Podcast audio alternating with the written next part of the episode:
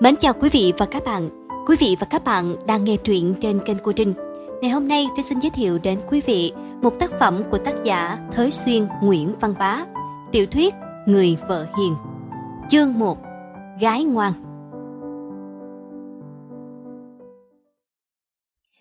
Đầu nhà nghi ngút khói, trên nhành lát đát sương, thỉnh thoảng lại đưa qua luồng gió mát. Mấy đóa hường mới nở hồi rạng đông, tươi tốt, dịu dàng, dường như chúm chím môi son mà cười chào khách yêu hoa vậy. Ai nếm được cái hương vị ngọt ngào ấy cũng lấy làm thú vị như được nghe lời tao nhã của bạn tri âm. Đầu này, chim rủ bạn, góc nọ, gà túc con, nhà nông sắm sữa ra đồng. Ngoài lộ đã thấy kẻ gánh người bưng, mau chân đến chợ. Cái quan cảnh buổi sáng ở chốn thôn quê, nhắm cũng có thú vui đặc biệt. Cô ba đã thức dậy nãy giờ, nhẹ nhàng, gọn ghẽ như con chim quyên, làm cái gì đã vừa mau lại vừa kỹ. Rửa mặt xong, cô nấu cháo, pha trà, đoạn đi phát lúa cho gà vịt. Cô mặc quần lãnh đen, áo bà ba trắng, mi tóc chưa gỡ sủ mành trên trán, làm cho cái gương mặt nhân từ, trông lắm vẻ yêu. Xem cô đứng giữa đàn gà vịt, bắt tưởng tượng ra một vị tiên nữ nào được thi ơn tế độ cho đám chúng sanh. Khi xong đường cô thức giấc, cô bổn thân pha nước rửa mặt, dọn cháo lót lòng, rót nước, têm trầu, vũ xếp mùng mền rồi mới sửa soạn đi chợ. Tánh cô không thích xe xua, trang điểm, nhưng cô mặc đơn sơ chừng nào, coi lại càng thêm xinh, đáng kính, đáng vị, khiến cho bạn đồng niên ai cũng phải thật tình yêu đương, không có chút gì ganh gỗ. Cô cắt việc cho con đòi. Này em, ở nhà em rửa chén, quét nhà giùm chị nghe em. Cô Lê vì ngủ trưa nên hơi mắc cỡ. Sao chị không kêu em thức sớm với? Em dậy, công chuyện đã làm hết rồi. Báo hại em mắc cỡ gần chết. Nói rồi, nó ngáp mà cười, cô ba cũng cười. Có hề chi, thấy hồi hôm em thức khuya, nên sáng chị để em ngủ sáng cho khỏe. Ngủ không đã giấc, ngày ngật lắm em à. Như em ưa thức sớm, để bữa khác chị kêu cho.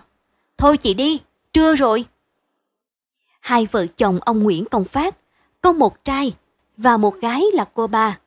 Chánh tên là Nguyễn Thị Dung, thật tánh tình, rất hợp với tên. Ông bà yêu cô lắm. Bà ngồi cùng ông uống nước, thay cô Dung ra khỏi ngõ, chỉ theo mà nói với chồng. Tôi thương con gái tôi vô cùng đó ông. Không cần gì giàu có hơn người, miệng đủ ăn mà được con hiếu thảo á, thì là vui lòng hả dạ. Mấy bữa rày, con ba tôi nó cực nhọc, ông có thấy không? Gần tới đám cưới thằng hai, mình nó lo. Bữa nào cũng thức khuya dậy sớm. Nó dành làm, không cho tôi dự việc gì hết. Nó nói nó chịu cực ít bữa, rồi thì có chị hai về, chia công việc với nó chứ gì. Nó lại còn nói lẽ. Ma già rồi, nghỉ cho khỏe, mà ăn ngon ngủ ngon. Tôi mận thì đủ rồi, tôi không biết cực. Năm nay tôi già lắm sao mình? Ông vuốt râu, cười. Già mà còn duyên. Ái, thôi đi ông. Đến tuổi này mà còn diễu. Không sợ trẻ nó nghe nó cười. À, mà ý ông tính sắp đặt đám cưới thằng hai thế nào? Nói cho tôi nghe thử coi. Tôi lo quá. Hai ông bà bàn tính, cô ba đi chợ về, con Lê chạy ra mừng, rồi cùng nhau lo việc bếp nút. Tưởng trên đời hoa nào đẹp nhất, ngọc nào quý hạng nhất, cũng không bằng có duyên nhất là người đàn bà. Có duyên này chẳng phải mắt hay liếc, miệng hay cười. Cái duyên là cái hương vị ngọt ngào của tấm lòng vàng, của cái linh hồn cao thượng. Lời nói hữu duyên như khúc đờn tiên, non nỉ, thâm trầm, như giọt nước cam lộ, có thể chữa được vết thương đau đớn. Cây duyên không phải là món bắt chước ở đâu, nó cốt ở lòng, cũng như mùi thơm tự nhiên của hoa, cốt ở nhụy. Bắt chước làm điều mình không thật muốn, hoặc mình không có tư cách làm, là sự giả dối, trong lắm buồn cười. Cô bà thốt lời chi cũng chậm rãi, cẩn thận, thật thà mà có thanh tao, suôn sẻ mà có ý vị, khiến cho người cao sang hơn nghe cũng kính vị, mà kẻ thấp thỏi hơn càng cảm phục. Người như vậy, dù nuôi loài vật ngu si, cũng có thể cảm hóa được. Con Lê là con nhà đê tiện, thèo lẻo, xáo lược, gian hoa, hỗn hào. Gia nó gặp ai thì ngày nào cũng không khỏi bị rầy la, đánh đập. Nhưng từ ngày vô giúp việc nhà cô ba thì tánh nết nó khác hẳn, biết lễ nghĩa, siêng năng. Có thể nói rằng nó thương chủ nhỏ hơn chị ruột. Vì vậy nên nó hay làm chung, đi chung với cô ba. Vắng cô trong giây lát, nó cũng buồn. Lúc lặt rau, nó hỏi. Này chị ba, nữa vợ anh hai về đây, chị có thương không? Thương chứ, trời khiến vậy đó em. Hồi còn người dân thì chẳng nói gì, chứ bây giờ hệ nói đến tiếng chị hai thì lòng chị đã sanh mối cảm tình. Vì sao có sự cảm ấy, em có biết không? Thứ nhất, vì chị hai thương anh hai và thương cả nhà mình nên mới ưng về làm dâu. Thứ nhì là chị hai sẽ là người đồng chia vui, chia buồn với mình. Nếu khéo cư xử với nhau á thì như ruột thịt vậy. Nghe nói phía bên nhà chị hai giàu lắm, phải không? Giàu, nhưng em phải hiểu rằng chẳng phải cái giàu đó mà anh hai ham, mà mình thương. Điều nên chuộng là sự khôn khéo, biết kính cha mẹ, biết thờ chồng, biết hòa thuận với bà con và biết cả nữ công nữ hạnh. Cũng có nhiều khi vì bên chồng ở gắt gao, em chồng ác nghiệt mà thành ra người dâu không được trọn hiền. Chị khuyên em hãy noi theo chị mà yêu kính chị hai. Nhất là lúc chị hai mới về còn đương bợ ngợ, còn đương nhớ quê nhà. Mình phải khéo cách đối đãi cho người, khỏi có điều chi tuổi phận. Ủa, nơi chuyện thì nói, lặt rau thì lặt, cho buồn đó mà nhìn sao bẩu. Con Lê cười, bưng rổ rau đứng dậy. Em lặt rồi chứ, thấy cái miệng chị dễ thương quá, nên em nhìn quên thôi. Thiệt, em thấy mà muốn hung hết bực. Chị như vậy á, thì lo chi sau này chẳng được chị em phía bên chồng kính yêu. ấy đừng nói xàm, có rửa rau xong á thì gọt mướp, rồi chị nói nữa cho mà nghe. Cô nói, cũng thiệt đó chút, nghe em. Mình ở phải á thì tự nhiên gặp phải, nhưng trước hết á mình phải rõ phận làm dâu, phải biết tùy gia phong của người mà ở vuông tròn. Như vậy á, cha mẹ mình khỏi buồn thẹn vì lời dị nghị, chê bai. Sao nữa, không uổng cái tình của chồng yêu đương, vậy mới khỏi bị khinh rẻ. Nói đến đó, cô bà nghe phía chồng có tiếng. Chà, cô dâu đo được quá ha. Co khách tới kìa kìa, nấu nước, tiêm trầu giùm cái. Nàng biết mẹ đã nghe và nói bẩn mình nên mắc cỡ, vội vàng chạy vô, bẽn lẽn cười mà ngó mẹ. Chương 2 Đến ngày đám cưới Tuy chẳng có bầy chi rộn rực linh đình như trong những đám to ở thôn quê, chơ cũng không khỏi đông đảo.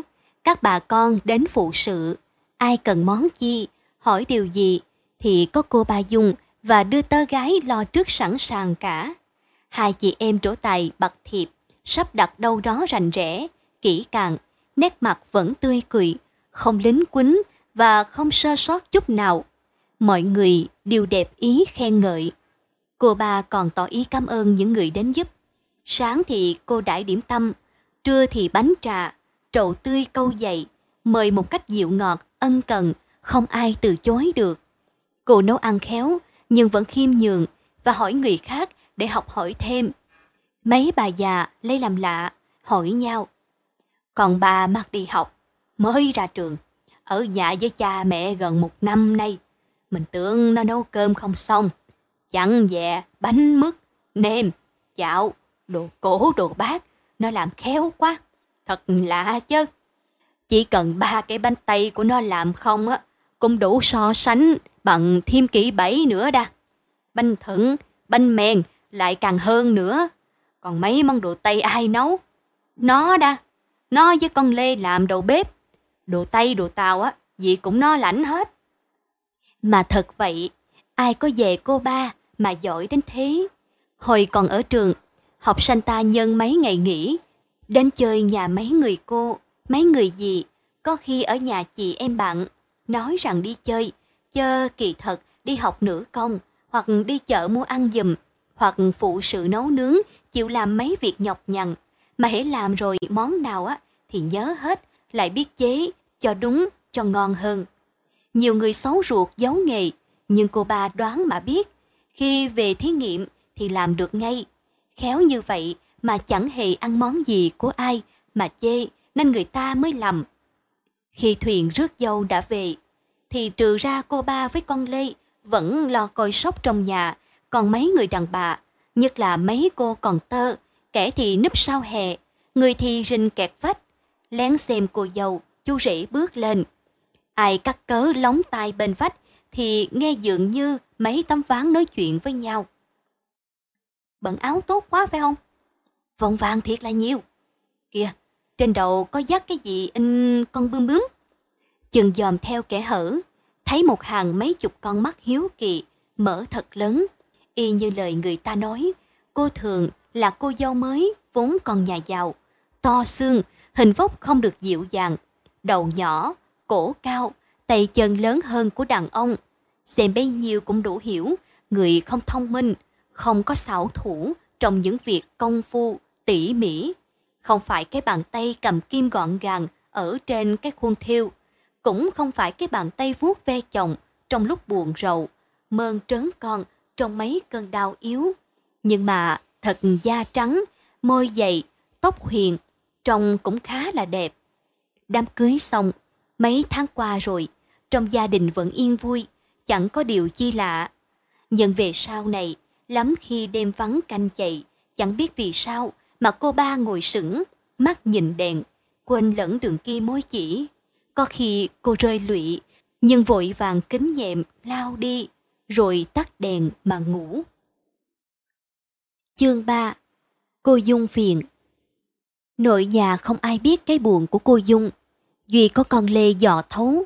Thường khi đêm cùng ngồi may vá chủ nhỏ nó hay nói chuyện xưa tích cũ hoặc chuyện kim thời để làm gương và thừa dịp giảng luân lý cho nó nghe. Gần đây cô ba ít nói, ít cười, hoặc có cười cũng chỉ là cười gượng mà thôi. Lại thức khuya lắm, con Lê ngủ trước, chừng thức sớm thì vẫn thấy cô ba còn đang trong đèn, ngồi làm bạn với mũi kim. Khi kia, thừa lúc rảnh rang, vắng vẻ, con Lê hỏi. Đã mấy đêm rồi, chị thức tới sáng sao chị? Khi trước chị hay rầy em, sao có thức khuya? Vì theo phép dễ sanh á, đêm nào người ta cũng cần phải nghỉ trong 8 giờ đồng hồ thì mới được mạnh giỏi. Chị không sợ bệnh sao? Cô bà ngó con tớ trung hậu, yêu đương mà cười gượng. Lẽ nào chị quên lời chị dạy em? Nhưng chẳng biết sao, chị không buồn ngủ. Chị cũng ráng dỗ giấc chứ. Mà hãy nằm xuống á, thì bắt thao thức hoài. Trong mau sáng, đặng làm công việc cho khuây, mà vẫn thấy đêm dài dăng dẳng. Khổ chưa? Thế thì chị có sự buồn rầu rất nhiều. Biết vậy, làm sao em vui đó chị? Có buồn điều chi? Thôi đi, em biết nghe và dạ, biết chia buồn với chị mà. Chị quên rằng chị mới nói câu trong màu sáng đặng làm công chuyện cho khuây. Chị hết thương em sao? Bây giờ chị giấu em vậy. Em biết cái duyên cớ làm sao chị buồn. Nghĩ đến em cũng buồn lắm chị à. Chị cho phép em nói những điều nghĩ đến mà phải buồn đó không? Với người ngoài, ai cậy răng em cũng không nói. Còn với chị á, em muốn nói quá. Nói ra cho đỡ buồn. Chị sẵn lòng thương người, chịu cực với người. Mà rồi, vì người mà chị chẳng được an vui, có bất bình không? Đừng nói bậy em, ấy là số phận của chị. Em nghĩ coi, chị buồn là tại hay nghĩ mà buồn. Người vô cớ làm cho chị buồn, có đáng trách đâu. Trách người mới là bất bình. Thôi, em đừng nói ra mà lỗi. Chị nói vậy chứ, theo ý em nghĩ, cái buồn phải để cho mấy người quấy lạnh ấy. Cũng như sự hành phạt á, là để cho kẻ bất lương, ở phải mà chịu buồn, cũng như có công á, mà mang tội, em không chịu đâu. Thoảng như trời, khiên phải chịu, chừng ấy em nghĩ thế nào? Chừng ấy á, phải can tâm, nhưng đã biết rằng trời khiến, thì chẳng hay hơn á, là đừng buồn sao. Chị thường nói với em những lời, những cái khổ không phải tự mình gây ra, tức là trời làm để thử coi thật có chí khí làm người tử tế không. Chị á, vẫn là người tử tế, Buồn làm chi cho hao tổn tinh thần, rủi đau ốm, đã hại cho thân chị, lại còn hại cho cha mẹ buồn rầu, thì là có lỗi đó. Cô Dung làm thinh, không phải vì nghe lời của con Lê mà bác nghĩ ngợi. Cô mừng thầm là vì thấy con nhà khờ khạo kia nhờ mình giáo hóa cho. Ngày nay đã biết vâng lời hữu lý. nhưng cây buồn của cô là cái buồn tất nhiên.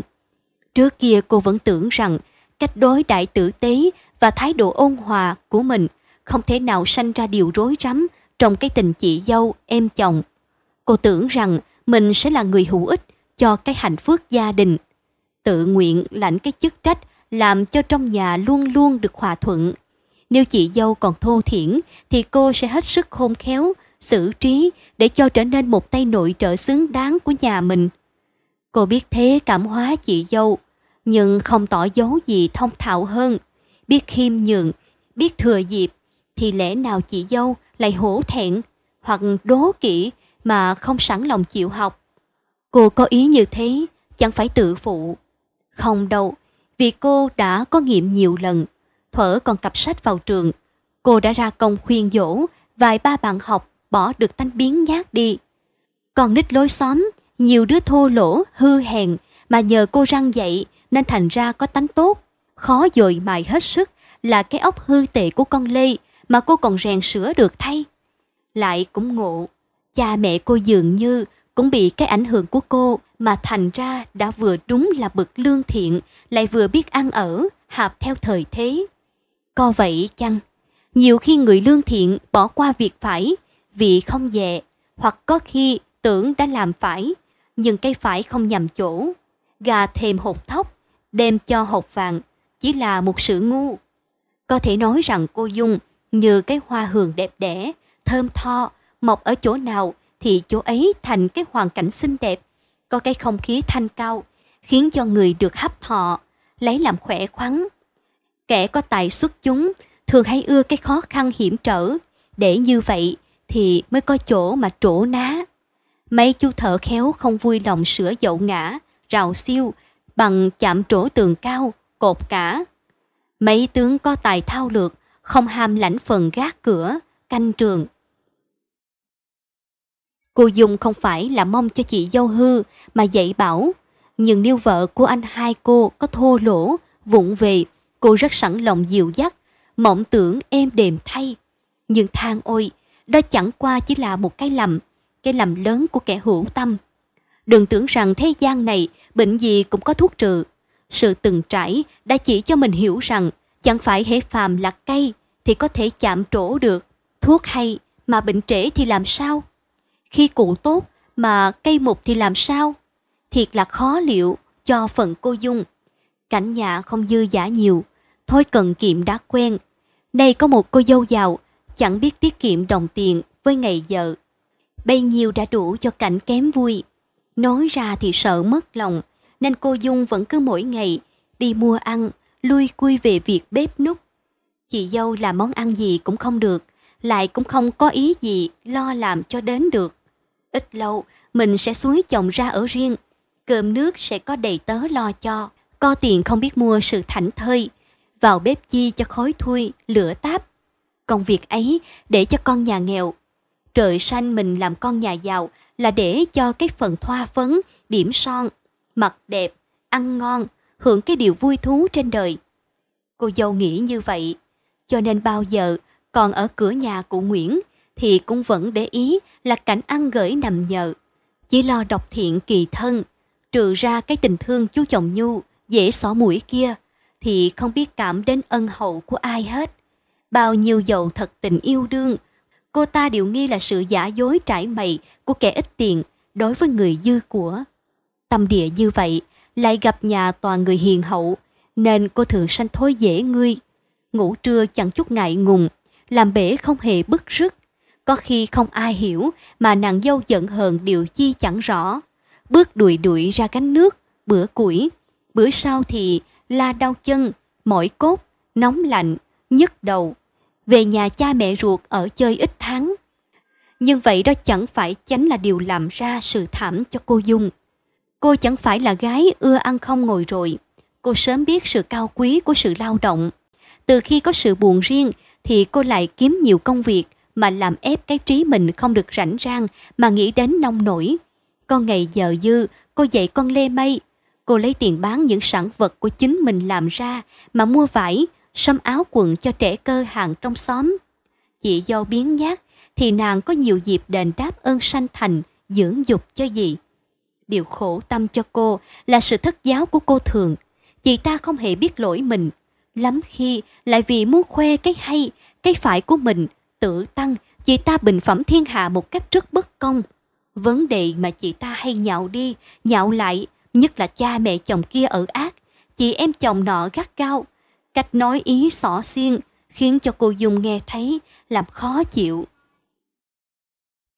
Khổ nhất là nàng dâu hay nghi bậy, lại thường đem việc nhà chồng từ cái bát mẻ, cái chén sờn mà học với người khác. Thành ra từ ngày cô ba có chị, mới nảy ra tiên rùi, lặng, có thể làm cho tổn hại cái danh giá tốt nhà cổ. Nào hà tiện, gắt gao, tham lam, tật đố. Thông gia cũng vì vậy mà lạc lẽo nhau. Có một lần, bà Nguyễn rầy con Lê vì một sự hư hao mà bà tưởng do nó làm ra. Chẳng dẹ là tại cô thường.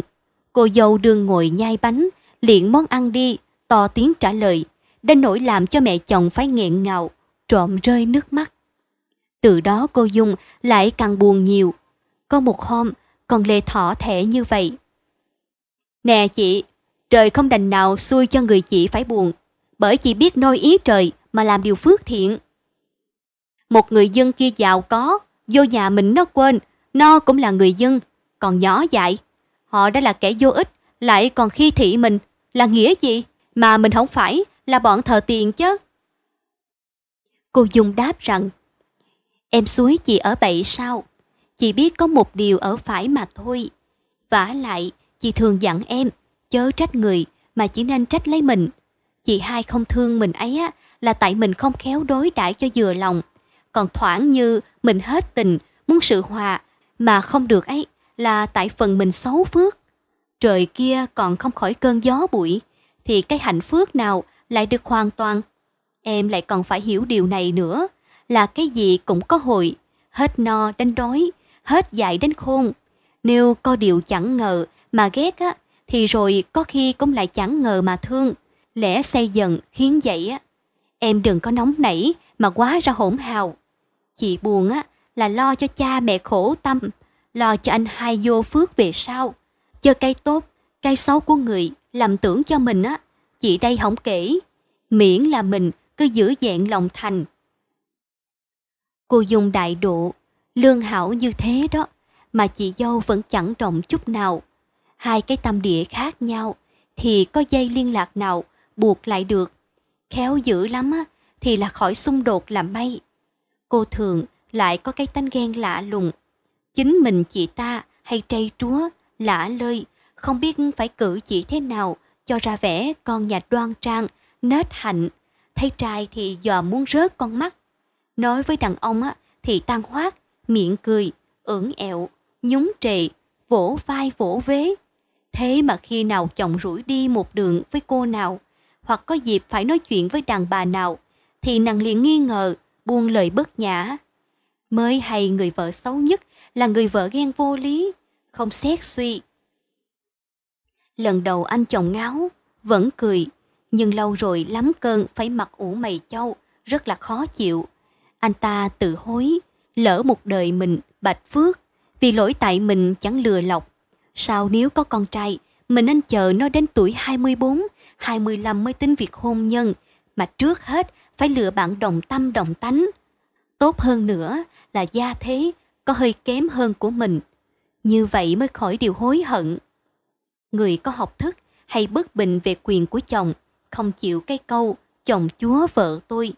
Vì như vậy là tội nghiệp cho đàn bà. vả lại vợ chồng mà cư xử với nhau như gia chủ với tôi đòi á, thì cái cảm tình nó ra làm sao? Thật thế, có nhiều cái gương vùi hoa, dập liễu, nhiều cái cảnh khắc khe của mấy trang hiền phụ, khiến cho ai trông đến, nghĩ đến cũng phải lấy làm bất bình.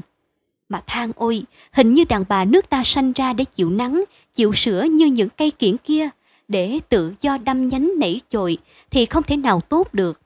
Mấy cây phương nghiêm khắc, có khi gần như giả mang của mấy ông chồng hủ lậu lại thường có cái kết quả hay. Thấy ít khi nào mình cười với nội nhân. Lúc ngồi ăn lỡ có thiếu món gia vị hay đồ dùng thì thầy ném đũa dằn mâm, mặn lạc một chút là la rầy, in ỏi. Vợ không dám ngồi ngang, đừng nói chi là dám giỡn mặt. Thế mà vẫn hết lòng yêu kính ông chồng. Ông hay theo bè bạn, cờ bạc, rượu chè. Vợ khuyên lơn thì ông gắt ó, quát mắng ôm sòm. Rằng đờn bà muốn đòi làm chủ. Vợ buồn chăng, ông bỏ đi sáng đêm, cằn rằng nửa chăng, không thèm về nhà đôi ba ngày. Thét lắm thì đôi ba tuần, một tháng. Cây già cảnh như thế làm cho người đàn bà lấy làm tuổi phận rầu duyên. Nhưng lần đầu cũng vui vẻ chịu được. Cũng hóa ra kẻ đồng tâm, cũng cộng ưu, cộng lạc với chồng vậy. Nông nổi như thế chẳng phải ít, thiệt đáng thương hại cho đàn bà. Nhưng trong kết quả thì họ như dây cắt đằng, leo nhầm cây sao, cây sến hay bò trên vách sập tường siêu. Quý hồ có nước uống, có đất ăn là sởn sơ được. Đại để đàn bà là thế đó. Gặp chồng biết yêu, biết trọng thì dễ vui. Lâu ngày lại sanh thối hỗn hào, sỏ chân lỗ mũi. Trách gì cái phong tục nghiêm khắc, chẳng vẫn còn. Trách gì đàn ông, họ cứ muốn cho đàn bà nhắm mắt giữ chữ tụng, đời đời, kiếp kiếp. Theo cái chí hẹp hòi của nhiều người đàn bà, khi thương chồng thì muốn sao chồng như con cá trong chậu, con chim trong lòng. Cá nào, chim nào muốn tự do, thế là hết thương họ đó. Phải biết xem mồi, nếu trước mình không khéo xử, tùy cái trình độ của đàn bà mà để cho cái hạng tự do, thì rồi vì tự do mà đến phải xấu hổ, đến phải gan tím ruột bầm. Cô thường lại rủi mà được cái tự do nói đó. Cho đến khi kia, cô bỏ đói chồng vì Đức Lan Quân bị anh em cầm ở chơi trễ. Thấy chồng về cô ngoai ngoải, bỏ vô trong mà lầm bầm. Mê con đĩ nào mà không về ăn cơm cho kịp bữa. Ai thức mà hầu hạ được. Sao không biểu nó về theo, dọn cơm cho mà ăn. Cô Dung biết tánh anh, rất thương hại cho anh. Khi hầm đồ ăn, dọn bữa cho anh, lại kiếm cớ nói đỡ rằng bởi chị dâu có việc nên mình lo thế. Thấy vậy, cô thượng càng thêm ghét, nói thầm rằng em chồng làm vậy là có ý suối chồng mình không kể đến vợ nhà, lại tiếp. quần ngu như vậy, để sao làm mọi cho người ta. Nhưng sau này, thì ấy lại nghi thế khác. Hôm nọ chị dâu, em chồng đi chợ, có thầy ký nào quen thói khả ố, thấy cô Dung bèn thả giọng trây trúa. Ê, ê, ma xe! Và tỏ ra cách ghẹo chọc. Cái hàng thầy như vậy thiệt là chẳng ít trong thời buổi này, nhất là trong mấy chợ quê mùa. Cái người làm tội phong, bài tục ấy, càng nghinh ngang hơn nữa. Cô bà lo lửa hàng không hay, co cô thường ngó thấy mà thôi. Chỉ có bấy nhiêu đó mà chỉ để quyết em chồng có ngoại tình, lấy làm đắc chí mà cười thầm. À, tưởng ai chính chuyên, té ra ngày nay mới rõ, hèn chi nó chẳng định hót anh nó. Không vậy, thằng chả mét còn gì?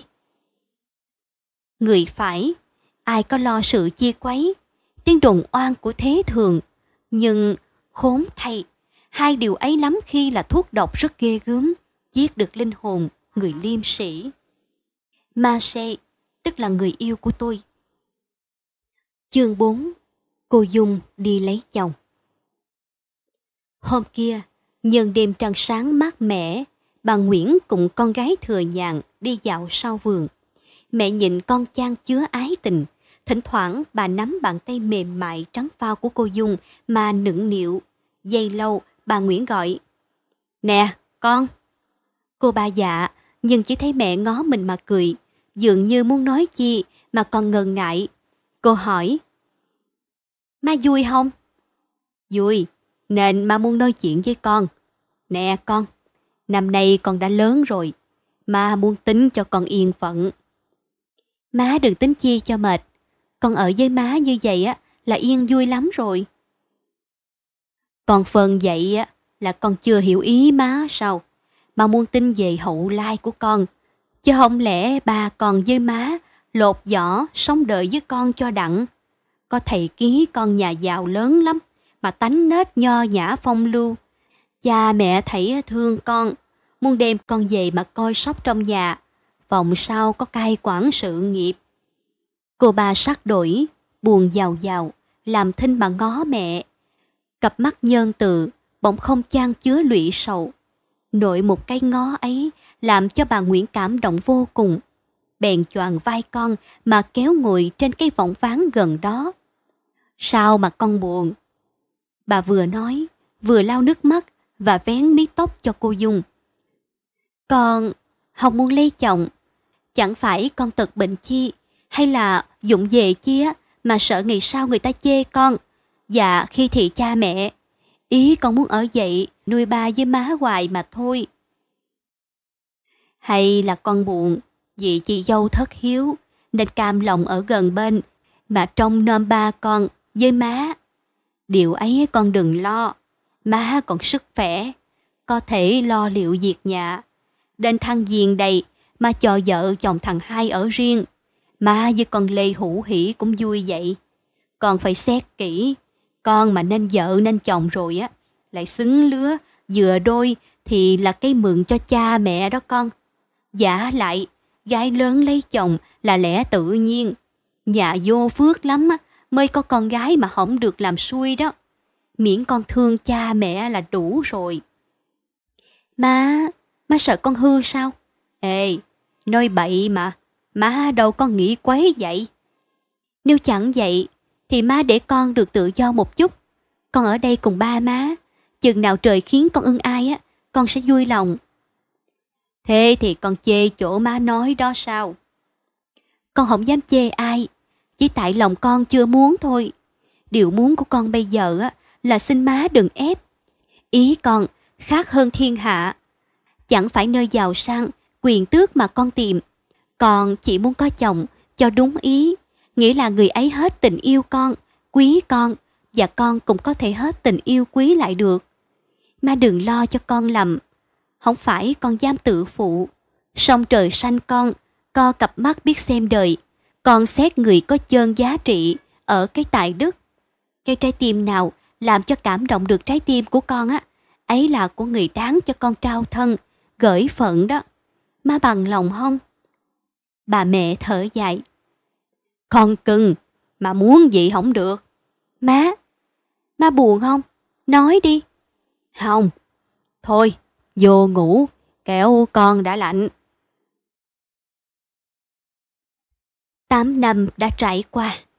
Người ta, ai cũng có một lúc dường như quên ngày giờ đi, rồi thoạt nhiên lần tay tính lại cái thời kỳ thấm thoát, bắt nhớ đến tình này, nỗi kia mà luống bâng khuâng.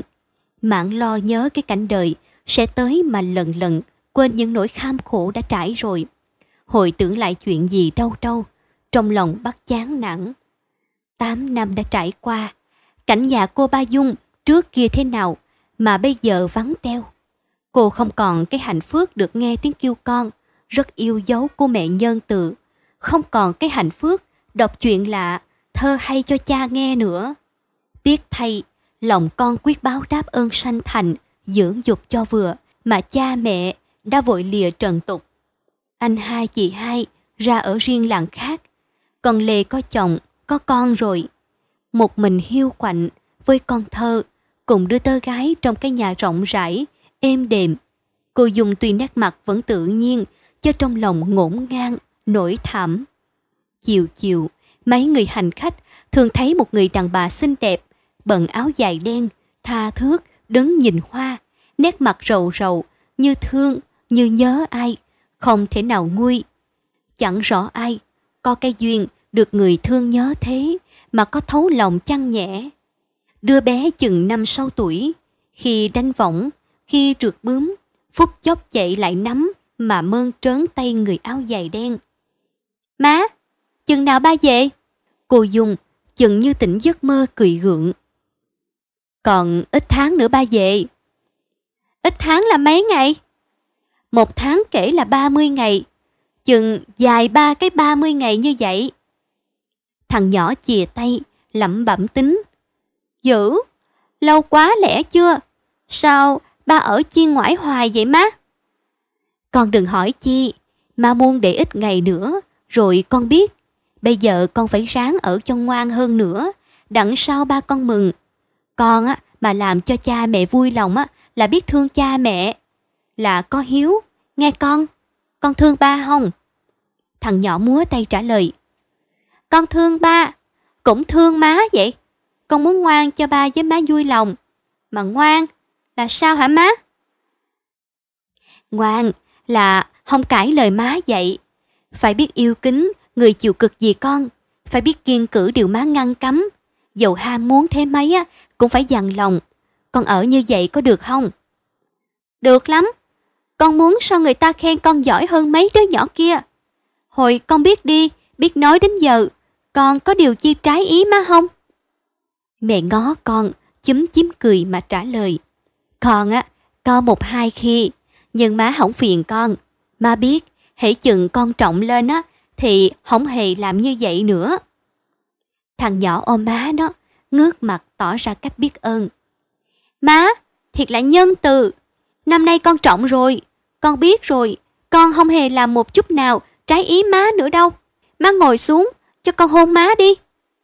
Cô dùng cảm động, nước mắt gần tuôn rơi, ôm con vào trong lòng mà hôn hít và nựng nịu. Con là cục vàng của má đó con. Nàng lẩm bẩm câu ấy chẳng biết mấy lần, xem chừng nựng con là cái hạnh phúc độc nhất của nàng ở thế gian vậy. Nàng nựng con rồi bắt nghĩ thầm, nghĩ thầm lại tựa hồ mắc cỡ với con, tựa hồ đã bất cẩn lộ ra cho chú bé rõ ý kính.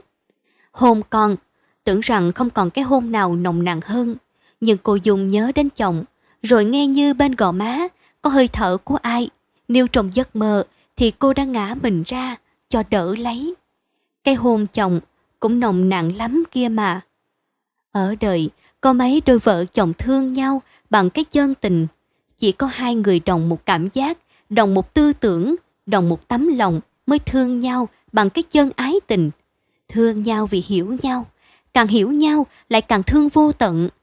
Nghèo khổ, tai nạn đã không thể làm phai lạc mà lại tô điểm cho ái tình càng tốt đẹp. Nấu đùng ái tình lên đúng bậc thanh cao. Có bị khổ vì tình rồi mới biết cái chân ái tình. Không được thương nhau bằng cái chân ái tình thì cái đời không còn vui thú gì. Chẳng qua, vui là vui gượng kẻo mà ai tri âm đó, mặn mà với ai. ấy thế, tình là cần thiết cho đời người. Đời người là giấc ngủ, còn tình là cái chim bao. Không có tình là không có sự sống.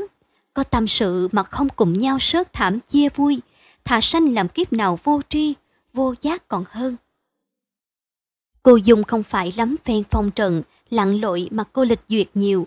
Cô trong gương của chị dâu và anh ruột lại nhờ tánh hay suy xét nên đã sớm hiểu rằng sự phú quý, vinh hoa chỉ là miếng mồi nhử cái mê tâm của người, khiến cho nhãn lực không phân biệt được nổi vàng thao.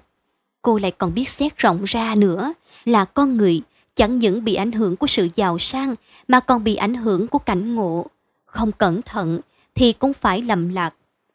Đôi trẻ kia năng gần nhau, lần lần thương nhau, tưởng rằng kết được vợ chồng thì lấy làm hòa hảo nhưng đến chừng thân yêu rồi, lại có chỗ phiền, là vì khi lửa tình nguội bớt rồi, họ dòm thấy cái xấu của nhau. Lấy làm ân hận, trách mình quá vội. Ăn năn mà có ích gì? Thế cho nên, cô rất dè dặt. Cô thường tự bảo, người có trí suy xét thì khỏi phải ăn năn. Lắm kẻ gặp cơn rầu duyên tuổi phận hay oán trách ông trời, nàng chê họ không biết nghĩ xa. Trời là đấng từ thiện nhưng lại là đấng công bình. Trời để cho người tự do thương nhau, nào có ép ai đâu. Thế mà chẳng thiếu chi người. Khi lòng muốn tính việc sằng, cũng đổ là trời xui. Khi tự mình nhận mình vào chỗ hôi tanh, cũng đổ tại trời xui. Khiến cho nói đến việc hôn nhân, mấy cô xuân nữ lấy làm lo sợ, bên nước đục trong của trời dành để. Giúp người phải, xa kẻ quấy, biết thế tức là biết trời. Trời không có sắp đặt cho ai phải hợp với ai cả. Việc đó là nơi người kén chọn. Cô Dung không có cái sợ quấy. Cô chỉ tin ở sự công bình của trời và tấm lòng chân chánh của mình. Cô học khôn trong cảnh nghèo và lấy làm cảm ơn trời cho cô sanh ra, làm con nhà nghèo. Có chịu cay đắng, nhọc nhằn mới biết suy rộng nghĩ xa, mới biết tâm địa của người thiên hạ. Nhân đó mà biết dình lòng, dưỡng nết mình tử tế, thanh cao. Cô chắc ý rằng cô lựa chẳng nhầm, nếu chẳng đặng gặp người hiền để gửi phận, trao duyên, thà là giữ tiết sạch giá trong mảng đời thôi, không phiền, không tuổi, có chồng mà phải khổ tâm mới phiền tuổi cho. Đến khi cô ưng anh học trò nghèo là đoàn hữu minh thì bị chị dâu mai mỉa lắm điều. Hay bộ khôn mà thật chí ngu, chỗ quyền cao lộc cả không ưng, để sánh đôi với bợm tay trắng túi khô, để làm mọi cho nó cả đời. Thật là uổng, mà xét kỹ cũng thật là đáng kiếp. Chính mình ông Nguyễn, bà Nguyễn cũng có ý buồn, song ép dầu ép nở, ai nợ ép duyên, nên đành để tự ý con. Sao có đến nỗi nào nó không trách cha mẹ được. Đoàn hữu minh ở nhà cha mẹ vợ và đi dạy học, tánh nết hiền lương nên hai vợ chồng ông Nguyễn lần lần hết dạ yêu thương hay ít giao thiệp, có thì giờ dư chỉ làm bạn với mấy quyển sách của mình nhín tiền mua, có khi đem ra bình phẩm với vợ hiền, lấy bao nhiêu đó làm thú vị. Đám cưới cô dùng rồi độ một năm thì có người cô của nàng qua đời vì chẳng kẻ thừa hưởng nên sự nghiệp để cho ông Nguyễn. Nhờ vậy mà cảnh nhà ông ấy mới khá lên. Nhưng hưởng thanh nhàn được vài năm thì ông bà lần lượt khuất hết. Con, rể, thương tiếc vô cùng. Nhất là cô Dung. Trước kia, khi được 18 xuân đầy đặn, tức là cái tuổi mà máu được chảy mạnh trong mạch lạc con người, tức là cái tuổi mà lòng như hoa nở nụ cười. Trong cho có chút tia sáng mặt trời hé vào là nở bụng ra, khiến cho người hửi thấy mùi thơm mà bâng khuâng cảm xúc. Vì đâu mà cô vẫn thệ lòng, không màng đến việc lứa đôi.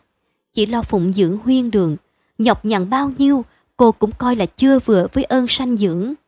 Than ôi, nhưng kẻ bất hạnh bị loài ác tự rẻ khinh, đầy đọa mà còn tiếc chi, lại vẫn sống thừa. Còn người mà con hiếu thảo cầu nguyện được trường sanh, lại lòng nào thác vội.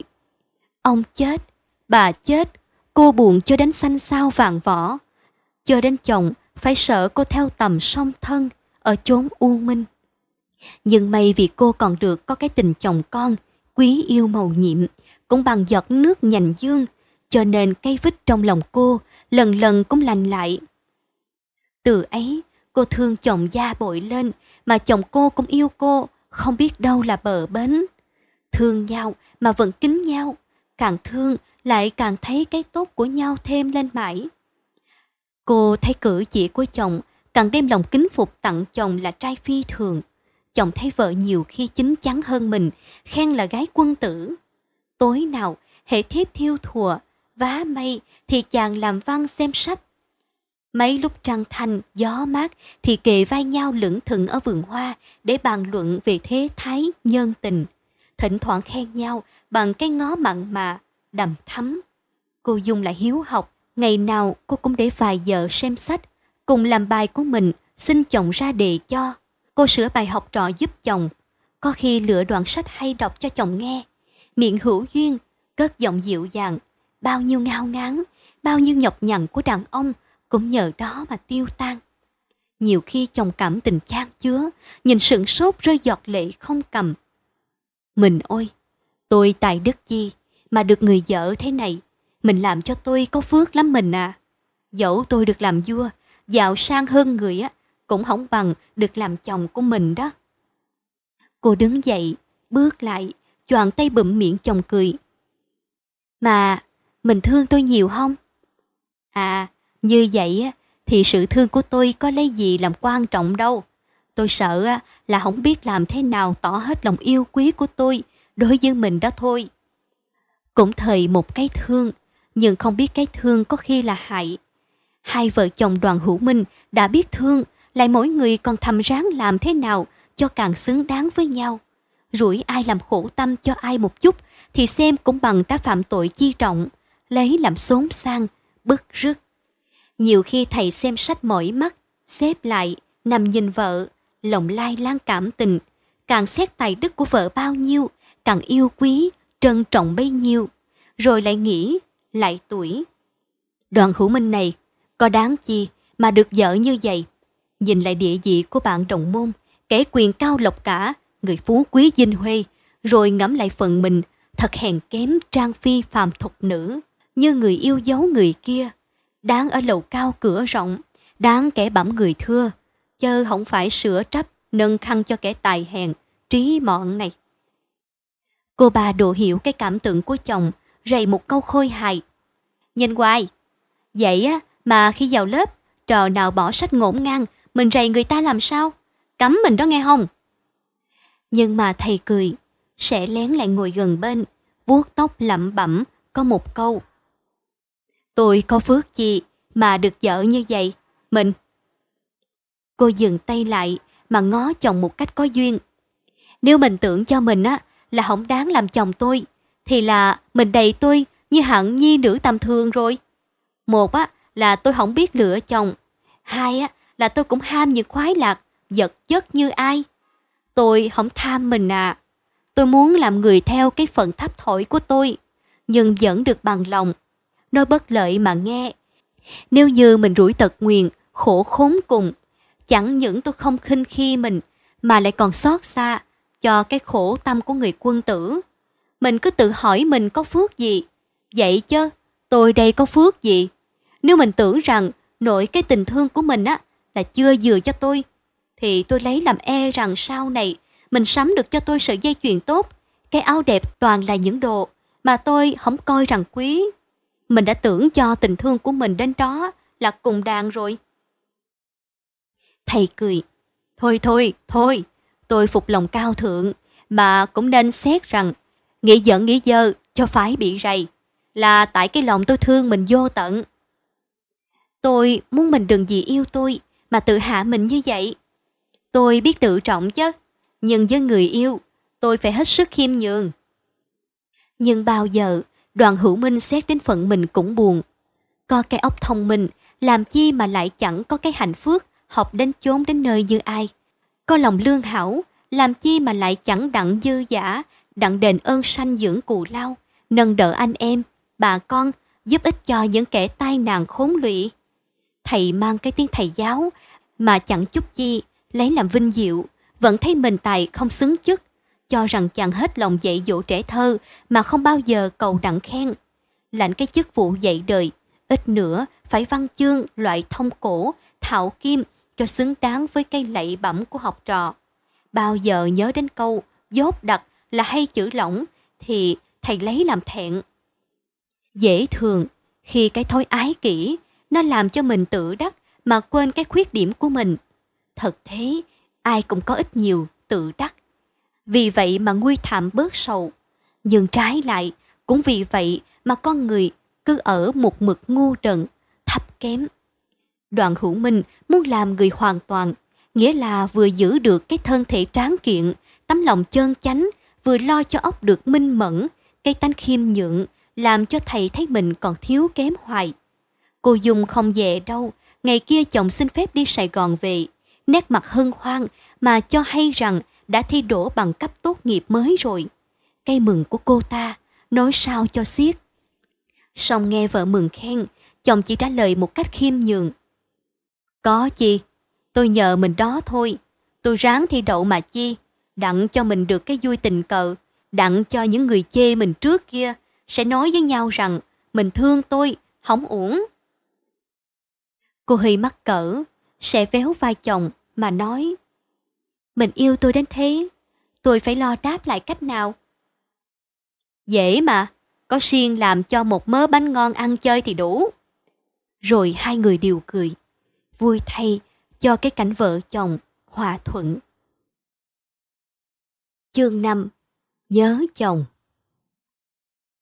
Nhớ mà ra ngẩn vào ngơ, người ta ngùi ngẫm nhớ nhau là tại vì đâu? cách đối đại ân hậu, niềm ân ái mặn nồng, những cái làm cho nhau toại chí, vừa lòng, góp thành mối kỷ niệm bâng khuâng, lại thêm chỗ cùng nhau, thường đứng, thường đi, luôn đến cây cỏ vô tình cũng dường như khiêu gợi tâm sầu. Hỏi khách tương tư, cho người yêu đâu vắng mà luôn để ai ủ dột màu hoa. Đêm nằm lộn lại lăn qua, Lạnh lẽo trời đông, quạnh hiu canh vắng, phút chốc ngọn gió lọn bên mí tóc, bắt nhớ chừng đến bàn tay nét mặt của bạn chung tình. Thời gian lặng lẽ êm đềm, cho đến tiếng thằng lặng, chắc lưỡi, giọng cốc nghiến răng, cũng làm cho rối giấc mơ nặng, càng mong càng tưởng, càng nhớ càng thương, càng ảo não cho cảnh niệm nghiêng, gối chích. Ba ngày thì thằng bé sang cứ nhắc, Má, chừng nào ba về? Con nhớ cha, còn có thể hỏi thăm, vợ trong chồng biết cùng ai thỏ thẻ. Cô nhớ chồng. Nếu có người thợ vẽ nào họa được cái nét rầu của cô Dung, cơm giữa cửa nhìn sững, lúc bên đèn ngó trơ, thì sẽ là một bức tranh tuyệt diệu.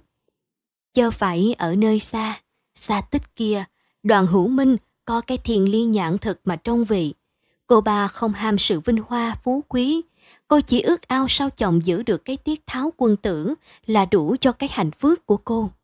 Nhưng ý chồng muốn bay nhảy, cô không lẽ lại dám cấm phu quân. Cách một năm sau khi thi đỗ tốt nghiệp, tức là phần thưởng xứng đáng cho người hữu chí, thì sinh ra học ở Bắc Thành. May ra đắc lộ rồi á, thì chẳng nghiễm nhiên là ông Trường Tiền, cô lại là bà Trường Tiền. Nhưng có nghĩ đâu rằng cái địa vị vẻ vang mới lại làm cho giảm bớt cái thú vị nồng nàn của ân tình xưa.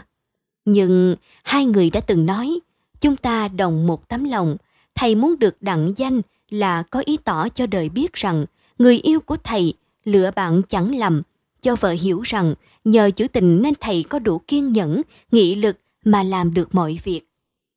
Nhớ mấy lời ấy, cô Dung cũng an tâm. Thế như cùng nhau khắng khích, như cặp oan ương, cách mặt, xa lời, dạ nào dạ chẳng ngậm ngùi, cho hay vẫn có tin nhau đi về, chia thương, sớt nhớ. Mày, nàng có thằng nhỏ sang ngộ nghĩnh, cho nên cũng nguôi được đôi chút nhớ thương. Nàng hay tưởng tượng ra lúc chồng về, chàng sẽ hân hoan, đứng nghiêng tay, nghe còn đọc rót những bài khuyến hiếu, những văn ngụ ngôn, thỉnh thoảng chàng chiếm miệng cười, rồi hôn con, hôn vợ, lấy làm đẹp ý. Cô dằn lòng chờ, tự bảo rằng Kiên là cái đặc tánh của người hiền phụ, gặp cảnh éo le, trắc trở, còn chẳng núng nao. Phương Chi mới một cái chờ mà đã lấy làm khổ tâm sao? Có trước làm cho khuây là lo việc dạy con, cô thừa mấy khi xếp đặt trong nhà mà tập cho con biết ăn ở sạch sẽ, vén khéo, có thứ tự và tiết kiệm. Làm việc chi, cô cũng có thằng bé theo hữu hỉ một bên, hoặc nó xem cách thấy mà bắt chước, giúp dùm, tùy theo sức của nó. Cô không ham ép con sớm học chữ và học viết, chỉ muốn nói cho nó nghe chuyện hay tích lạ, rồi bảo nó thuật lại. Lần lần, đứa nhỏ biết khen cái hay, che điều dở, thông minh, dễ thương lắm. Nhờ đó mà mẹ hiền rèn tánh nết con, biết phép tắc, biết làm cho mọi người yêu dấu. Con làm quấy điều chi, mẹ không rầy ó om sòm. Cô dùng chỉ lừa dịp thuật chuyện ngủ nghịch của trẻ nhỏ khác. Thằng bé thông minh, bèn hiểu mẹ phiền mình mà thú lỗi xin chừa. Có lần cô chờ lúc vắng người mới kêu con mà giảng dạy, giọng nói khi oai nghiêm, khi dịu ngọt, khiến cho con nghe đã sợ mà thương, có cơn vì cảm động mà rơi nước mắt. Điều cô lo đào luyện cho con hạng nhất là sự công bình, vì rằng cô cho cái đức ấy là căn bổn của các tánh tốt khác. Trước hết, cô tập cấm thằng nhỏ sợ vô lý, chẳng hề bao giờ cô dọa nó. Kìa, chú lạ, hoặc ông kệ, hay ông ba bị chính quay. Chính mình cô lại khám phá ra cái tánh khiếp nhược của con. Thằng nhỏ cũng không hề biến nhát, vì mẹ nó vẫn tỏ ra cái gương siêng năng. Nó không sợ vô lý, không lười biếng. Tất nhiên, nó sẵn tánh can đảm để ngày sau làm kẻ nam nhi hoàn toàn. Có can đảm mà xa điều quấy, có can đảm làm phải. Dầu khó khăn, hiểm nghèo cũng không sờn lòng. Nó không nóng nảy như những đứa con nít, thường vì mẹ nó thuần hậu, ôn hòa. Nó lại sanh trong cái cảnh êm ái, thì có bao giờ phải trái ý, phải giận hờn đến nỗi khóc la. Mẹ đã biết chăm sóc cho con, được hình vóc tráng kiện tươi tốt, lại dồi mại cho con được cái óc thanh lịch, tinh lanh, thì lẽ nào trí óc nó chẳng sáng suốt. Cho nên, hãy nghe mẹ dạy điều chi, thì nó hiểu biết ngay. Trước khi ngồi, trước khi đi, có ý tứ xem coi rất cẩn thận. Trước khi nói, biết suy nghĩ. Trước khi làm, biết xem xét. Chẳng bao giờ vì sự bất cẩn mà nó lại làm hại cho nó hoặc phiền lụy đến ai. Mẹ dạy, công bình thì nó hiểu rằng chẳng hề nên làm gì cho người khác phải buồn, phải khổ. Nó không chê ai, không trách ai. Khi nào nó làm cho kẻ khác buồn thì nó phải xốn sang hơn người buồn kia và mau mau kiếm thế sửa lỗi. Một hôm thằng sang hái hoa, đặng cắm vào bình, rủi bị con ong chích nó sưng mặt. Mẹ vừa thoa thuốc, vừa hỏi. Con phiền con ong ấy không? Nó đáp. Con không phiền. Vì nó tưởng rằng con bắt nó, hoặc con bẻ hoa đặng làm bầm dập như mấy trẻ kia, nên nó mới chích con. Côn trùng mà biết giữ mình nó, lại giữ mình giùm kẻ khác là đáng khen. Con chê con không dè dặt mà tránh con ong núp dưới bóng hoa, không lanh lẹ mà tránh cây kim của nó. Cô cười hỏi tiếp, giỏi, nhưng con không cố ý hại nó, mà nó báo cho con phải nhức nhối, con mới nghĩ sao? Con nghĩ nó cũng vô tội phải không? Vì nó cũng không cố ý hại con. Nọc độc là của trời xanh cho nó, chứ không phải nó kiếm mà dùng. Nếu khi nãy con cầm cây mà bẻ hoa, nó cũng đã chích cái cây. Lại nếu con đội nón, thì nó chích đại vào cái nón. Nó không biết suy nghĩ như mình. Lại là một điều bào chữa cho nó vô tội, huống chi. Như con ong mật là loài siêng năng. Con có học bài thuộc lòng, con còn nhớ, con khen nó là loài hữu ích. Nó chích con, con nghĩ công mà tha tội cho nó chứ. Mẹ vỗ vai con mà khen. Tốt lắm, được lắm, vậy má mới không cười đứa nào là mặt nhỏ, mặt lớn với má chứ.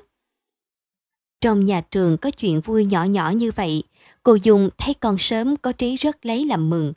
Cô dạy con, người ta biết ăn ở công bình là để khỏi phạm điều ác và sửa những tội ác mình đã lỡ làm. Nhưng con đừng vội tưởng rằng hãy con biết phân biệt phải chăng đã gọi mình là lành trọn. Lũ kiến siêng năng kia đương tha mồi về nuôi gia quyến. còn hàm bẻ trái mận, trái lê, con trèo lên cây, đạp nhầm mấy sanh mạng tan tành. Khi kia, má sai con đi lấy cái khăn, rót chén nước, con vì lật đật mà bước trên mình con cốc nọ trầy hông. Đó, má thí dụ thế đó, con nào có ý làm hại chúng nó đâu, phải không? Nhưng vậy, con cũng đã làm ra sự bất bình rồi. Thế cho nên, con hãy để ý rằng, ở đời, khó giữ mình tận thiện, tận mỹ lắm thay. Một phút hư hỏng là có thể gây ra làm lỗi. Làm được một việc phải, đừng đem mà khoe khoang. Nhưng kẻ làm phải khoe khoang là chủ ý muốn kẻ khác khen trọng mình thôi. Chớ hồng ác đã có bụng tốt. Làm phải là bổn phận của mỗi người, chứ có gì. Cô hằng nghĩ, kìa trong xã hội, người ta không được tự toại, người ta làm phiền cho nhau, mưu hại lẫn nhau, ha chẳng phải tại ít lòng công bình sao? Ai cũng muốn mình đặng tự do, mà thường là không biết tự trọng cái tự do của mình và của kẻ khác. Như thế đó, nếu không phải ngu si thì là giả đạo đức, hay rầy, hay chê đời, hay làm bộ khôn lanh sửa đời. Mà kỳ thật, toàn là đám hữu tội, cùng đồng loại, chỉ biết cạnh tranh, tật đố, dèm xỉm, chớ có cao thượng chút gì. Hạng thế ấy hay nghiêm khắc khi xét người mà hay dung chế lúc xét mình. Có khi vì muốn che đậy, muốn tránh tội lỗi mà đổ nhậu cho kẻ vô can, thật đê hèn, khiếp nhược không gì bằng. Nhưng cũng ngộ đôi chút, dầu ác, dầu ngu, ai cũng dành cái hay, cái phải. Rốt rồi cũng ngỡ mình là phải thật. còn bình mấy ai biết, mấy ai có sẵn cây bụng ăn ở công bình, ai quân tử, ai tiểu nhân, muốn phân biệt vàng thao, hãy xem người ở chỗ thực tế, ở nơi công việc làm. Vì có con mắt tinh đời, nên cô ba thấy rõ đâu cạn, đâu sâu, đâu cao, đâu thấp. So sánh thiên hạ, rồi dòm lại coi thái độ của chồng, thì lòng riêng cô lại càng thêm kính trọng. Cô ước thầm, tôi mà tập con tôi được tánh tình như vậy, đủ cho tôi lấy làm có phước lắm rồi. Cô lo cho mấy kẻ khốn cùng ở gần mình, cô hăng hái thật vui ở đời, là giúp cho kẻ khác đỡ buồn. Khi bé sang 6 tuổi, cô Dung mới khởi dạy đọc, rồi dạy viết, cho chưa cho đến trường. Cô thầm nói, để mình làm thầy cho con mình xem sao. Làm ra cái thời khóa biểu, để cho con biết giờ học, giờ chơi, mà thường những giờ chơi lại là giờ học rất bổ ích. Cô dẫn con đi dạo, cô biết dùng vật liệu tự nhiên ở trong vườn mà giảng bài cách trí, hoặc chỉ mặt trăng mọc, vũng nước tràn mà cắt nghĩa địa dư. Nhờ vậy mà cái thì giờ đăng đẳng của khách vọng phu cũng có lúc chạy mau đôi chút. Còn nỗi nào mừng hơn là đôi bạn chung tình, Nam Bắc cách xa, dập dồn thương nhớ, mà ngày nay đặng tay nắm, mặt nhìn. Đoàn hữu minh về, công toại danh thành, cảnh nhà lại vui vẻ, đầm thắm hơn xưa. Coi tình đời cũng ngộ, cũng thời một đoàn hữu minh mà lúc làm anh giáo quèn kia, có mấy ai kính nể, mấy ai yêu đương. Ngày nay mang được cái lốt ông, thôi thì thiếu chi kẻ e dè bẩm, khóm róm chào. Trách chi thường, vì cái hư danh mà người ta quận quấu, bấu xé nhau. Trách chi thường vì cái hư danh mà người đời hay ganh ghét nhau. Đoàn hữu minh không lấy sự người tôn trọng mình làm vinh diệu mà lại cho là sự buồn cười. Nghèo hèn ráng ở cho được trong sạch, ít ai biết mà kính vị. Cao sang giàu có hôi tanh, cũng lắm người quý trọng. Đời là thế, có cần gì ai biết mình chi? Mình biết mình là vui vậy. Cái thôi a vua, bợ đỡ, nó có từ thượng cổ, sẽ lưu truyền đến hậu lai. Lạ chi mà phải bận lòng. Mấy ngày đầu khi mới về, khanh tơi mừng tân quan không dứt. Có người đến mời dự tiệc, có người đem lễ vật cho, nhưng chồng cô Dung vẫn kiếm thế tự đi cả. Nhiều lời bàn bạc, nghe mới ngộ. Để tôi coi, ông trường tiền mình xin nhà nước phóng cái lộ theo ranh miên ruộng tôi chơi. Còn tôi, tôi mượn ổng xin dời cái cầu sắt lại trước nhà tôi, đặng tôi lập tiệm hàng xén. Ít hôm sau, có cô thường đến thăm, chẳng phải là thật bụng mừng mà đến chia vui. Ý chị dâu muốn rõ coi, lời nói rằng đoàn hữu minh làm trường tiền, hư hay thiệt. Cô dùng hết lòng hậu đãi nhưng không khỏi cho chị dâu. Lúc ra khỏi nhà, buông tiếng chẳng lành. Bây giờ người ta làm bà rồi, coi bộ hí hất dữ lắm chứ. Đoạn thở dài. Ôi, chồng người ta thì vậy, còn đàn ông của tôi sao mà chỉ biết ăn rồi lo dưỡng dốc thôi, thấy mà ngán. Nói thật ra, chồng của cô thường là người lương thiện mà những con người đê tiện như vợ y có biết gì câu hiền phụ kỉnh phu. Cách một tuần, đoàn hữu minh cùng vợ con đi viếng cha mẹ ruột, cùng anh hai, chị hai, có đem cho mấy món đồ mua ở Hà Nội, rồi cũng lần lượt đi đáp ơn cô bác đã chiếu cố. Kê có dây bổ chặn lãnh chức làm việc ở bổn tỉnh, cô ba lấy làm sự may, vì nhà gần Châu Thành, tiện bề cho chồng đi về sớm tối. Gần được một năm, gia quyến của cô phải dời ở tạm nơi phố gần chợ, vì nhà cũ có nhiều chỗ cần phải sửa, thay vì. Hàng ngày, thừa mấy giờ rảnh, đoàn hữu minh cởi xe đạp đi xem sóc việc làm. Chiều về, hai vợ chồng bàn tính cách sẽ sắp đặt gia đạo thế nào, mơ tưởng các công cuộc tương lai làm sao. Thầy nói thầm như thế, rồi vặn đèn cho tỏ lên mà nằm đối mặt vợ, cho đến ngủ mòn. Chương 6 Người đâu gặp gỡ làm chi? Hôm ấy nhằm ngày Chúa Nhật, cô Dung thay mặt cho đoàn hữu minh đi thăm cha mẹ chồng chưa về. Thầy trao tiền dặn người tới già, mua vật thực và đồ dùng đặng về vườn chơi trọn ngày. Cây cỏ xanh rì, trời thanh gió mát, trên nhành chim hót ve đờn ai ai ở nơi đô hội phiền ba, nắng hạ thui mình, bụi hồng táp mặt. Sao không tìm nơi thanh khoản như vậy mà nghỉ xác, dưỡng thân? Trong nhà thợ lo sơn sửa, đoàn hữu minh điểm tâm xong, dạo bước ra đi chơi trong vườn. Hai bên lề trồng cỏ chi, cỏ lan, lại có những cây ngâu, cây liễu và nguyệt quế, bạch mai, mọc đối nhau, phe phẩy, phất phơ nhành. Đọt non lập lệ xanh, đỏ, trắng, tím, lại điểm mấy hộp sương khoe đẹp với vần thái dương hé mọc.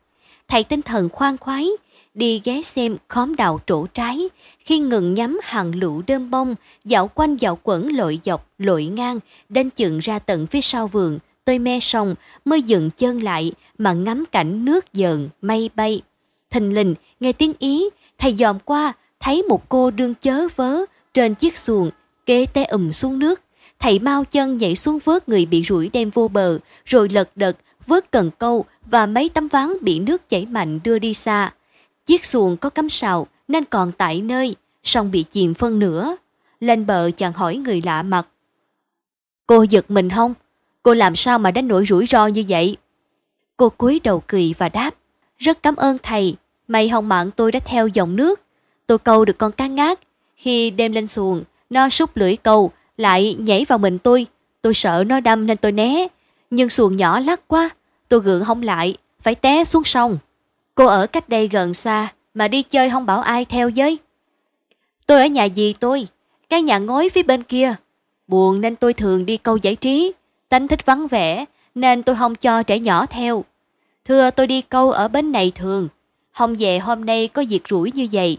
Rủi mà mây, vì có thầy cứu vớt.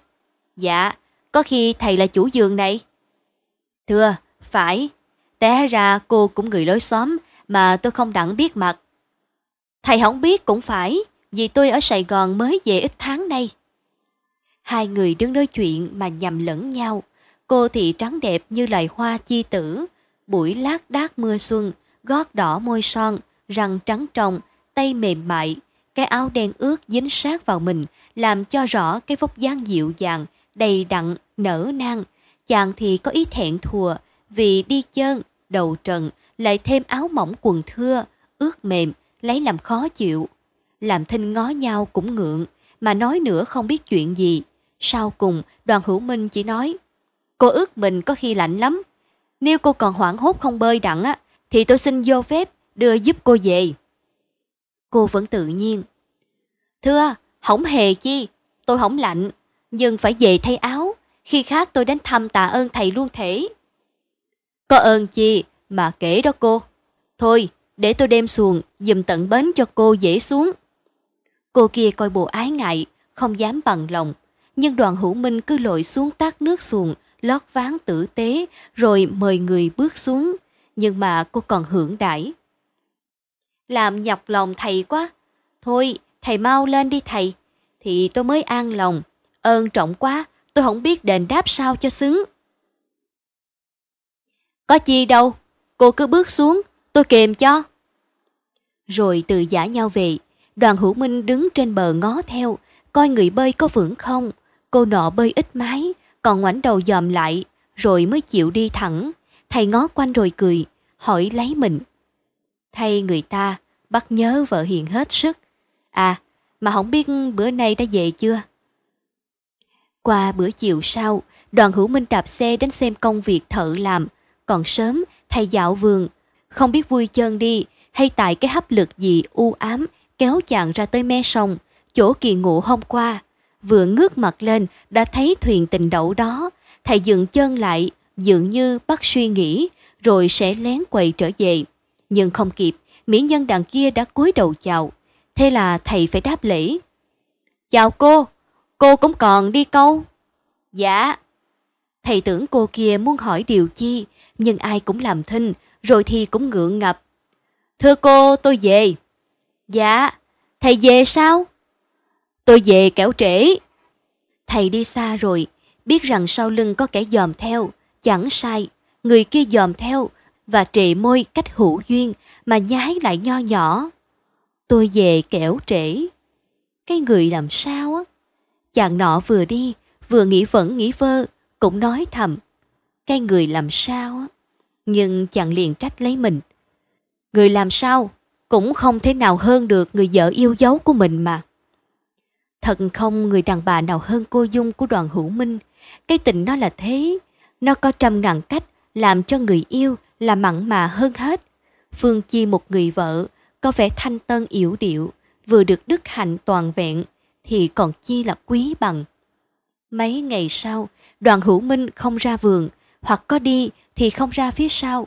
Vợ chàng vẫn chưa về. Thằng con trai biến chơi nên buộc mẹ phải nán lại nhà ông nội. Chúa nhật kế đó, thầy tính ở vườn trọn ngày nữa. Thầy rằng không đến mé sông, chỉ dùng bữa rảnh ấy mà nhắm xem chỗ nào trồng cây thêm, chỗ nào để kiển, chỗ nào dưỡng hoa, có vẻ ngoạn mục. Thầy đương điểm tâm như mọi bữa, bỗng có người nhà quê vào nói. Bẩm ông, ông dặn tôi săn sóc mấy cây xoài. Này nó đã trọng rồi, nên tôi đem cho ông trồng. Mà xoài thì phải mọc sau ranh. Thầy vốn ham trồng trặc, bèn lật đật, uống cạn tách cà phê, rồi cùng người thơ già đem cây ra phía sau vườn. Sớm mai, trời mát mẻ, quạt gió hiu hiu thổi, đờn ve lại rải kêu. Đoàn vui lo việc trồng cây. Phần lỗ này, nhắm đằng kia, xem chừng thích chí lắm. Thình lình thầy giật mình. Kìa, nơi bờ sông ai ngồi câu, có phải người hôm nọ? Người đứng dậy chào, nhưng nét mặt không tươi cười như mấy lần trước kia, mà lộ ra cái vẻ tuổi phận buồn duyên, coi đáng tội nghiệp. Bất đắc dĩ, ông trường tiền thật thà của ta, phải kiếm lời. Mỗi ngày, cô điều câu hay sao? Chừng đó người mới cười gượng. Dạ, mỗi ngày, nhưng chẳng biết sao cá nó cũng buồn, chẳng có một con dính lưỡi. Thầy cười. Cũng buồn. Thầy không dám hỏi nữa, lại có ý ăn năn vì lỡ hỏi như sợ người ta biết mình hiểu ý. Cô kia cũng làm thinh, chỉ ngó thầy một cách hữu tình.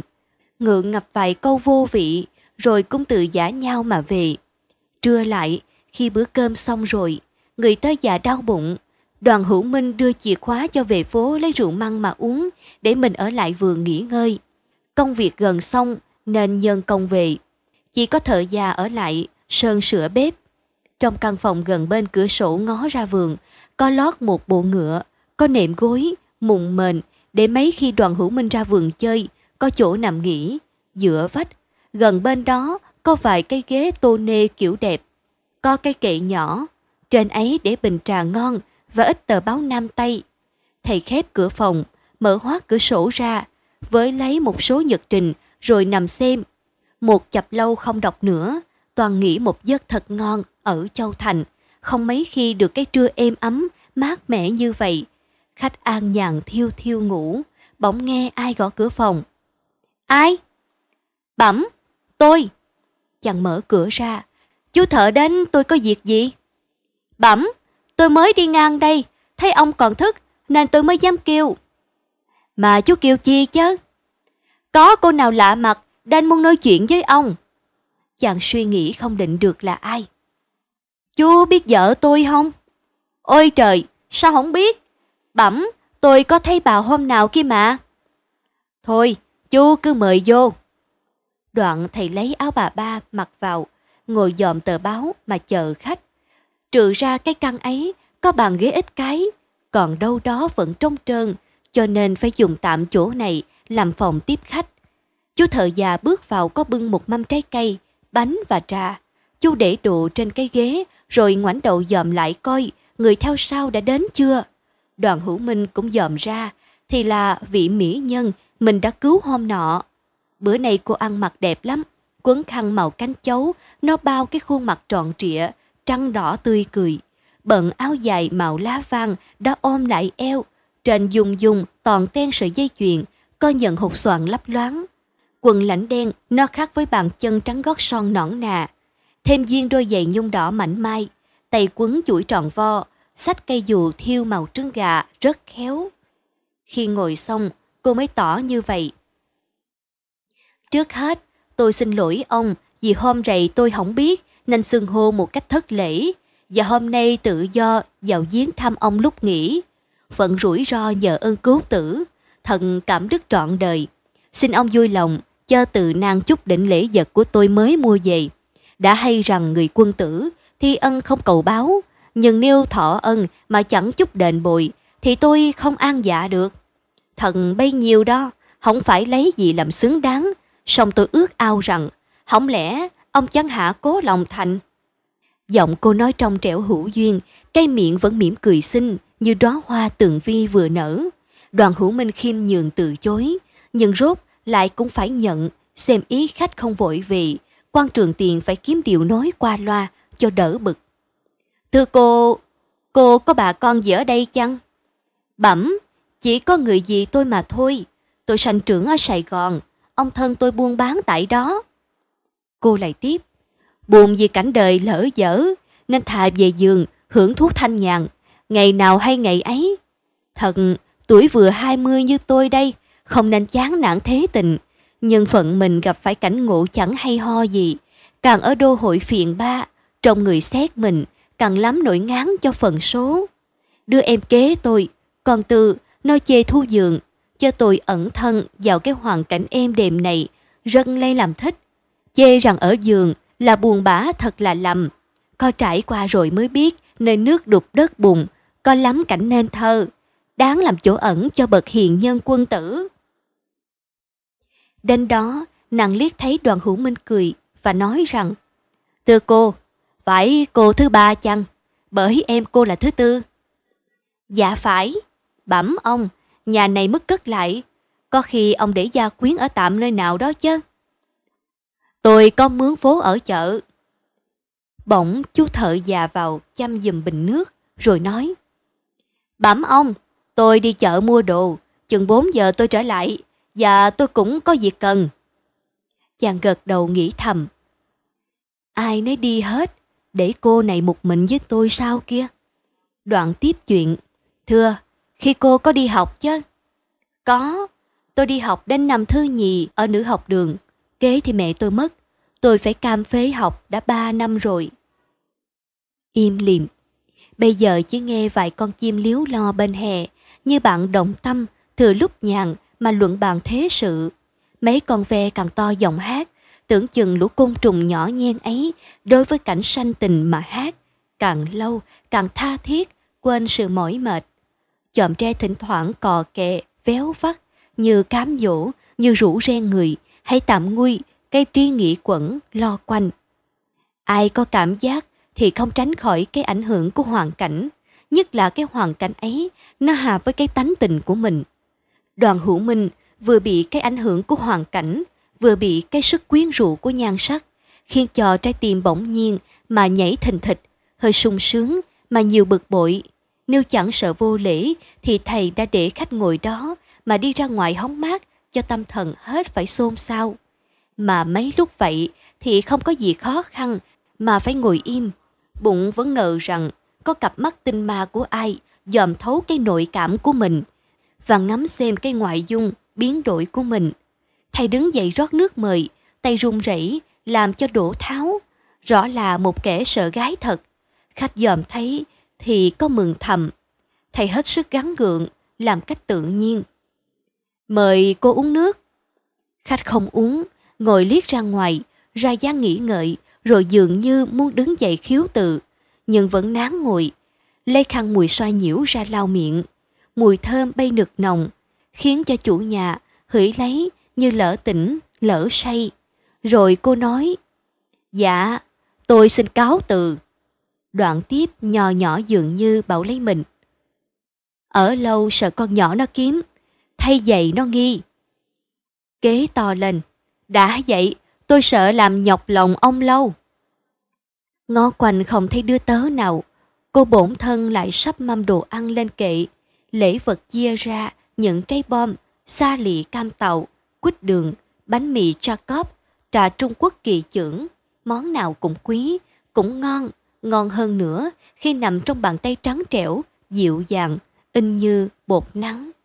Đoàn hữu minh không dám dòm, lại sượng sùng như muốn cầm khách mà không thể tỏ. Cô về sao? Tôi lây làm hân hạnh mà được cô đến giếng. Thật nhọc lòng cô quá, tôi không an tâm. Cô không đáp, sắp xong mới nói. Bẩm ông, tôi về. Dạ, cảm ơn cô. Cây nét thanh tân yểu điệu của khách đi lượn theo bóng cây, khiến cho người nom lén phải khen thầm mà dường như thương, như tiếc mới dòm lại chỗ ai ngồi khi nãy mà hình dung ra cái nét oanh ăn nói, liễu đứng ngồi. Thoạt nhiên, đoàn hữu minh lấy làm mừng. Trên bàn gió thổi phất phơ cái khăn lụa hường của người bỏ sót chàng cầm lên kê vào mũi, rồi xè ra, nhắm nhía mà cười. Đoạn chàng bước ra khép cửa lại, mau gót theo mỹ nhân. Cô ba, cô bỏ quên cái khăn đây. Lúc trao, hoặc bởi gió thổi, hoặc vì e lệ hay sao, nên cái khăn thoát bay. Thầy với chụp, không về trúng tay của khách, nên mắc cỡ. Ý, xong cô nọ chỉ mỉm cười, cái mỉm cười có thế in ngay vào trí não người ta, không bôi xóa được.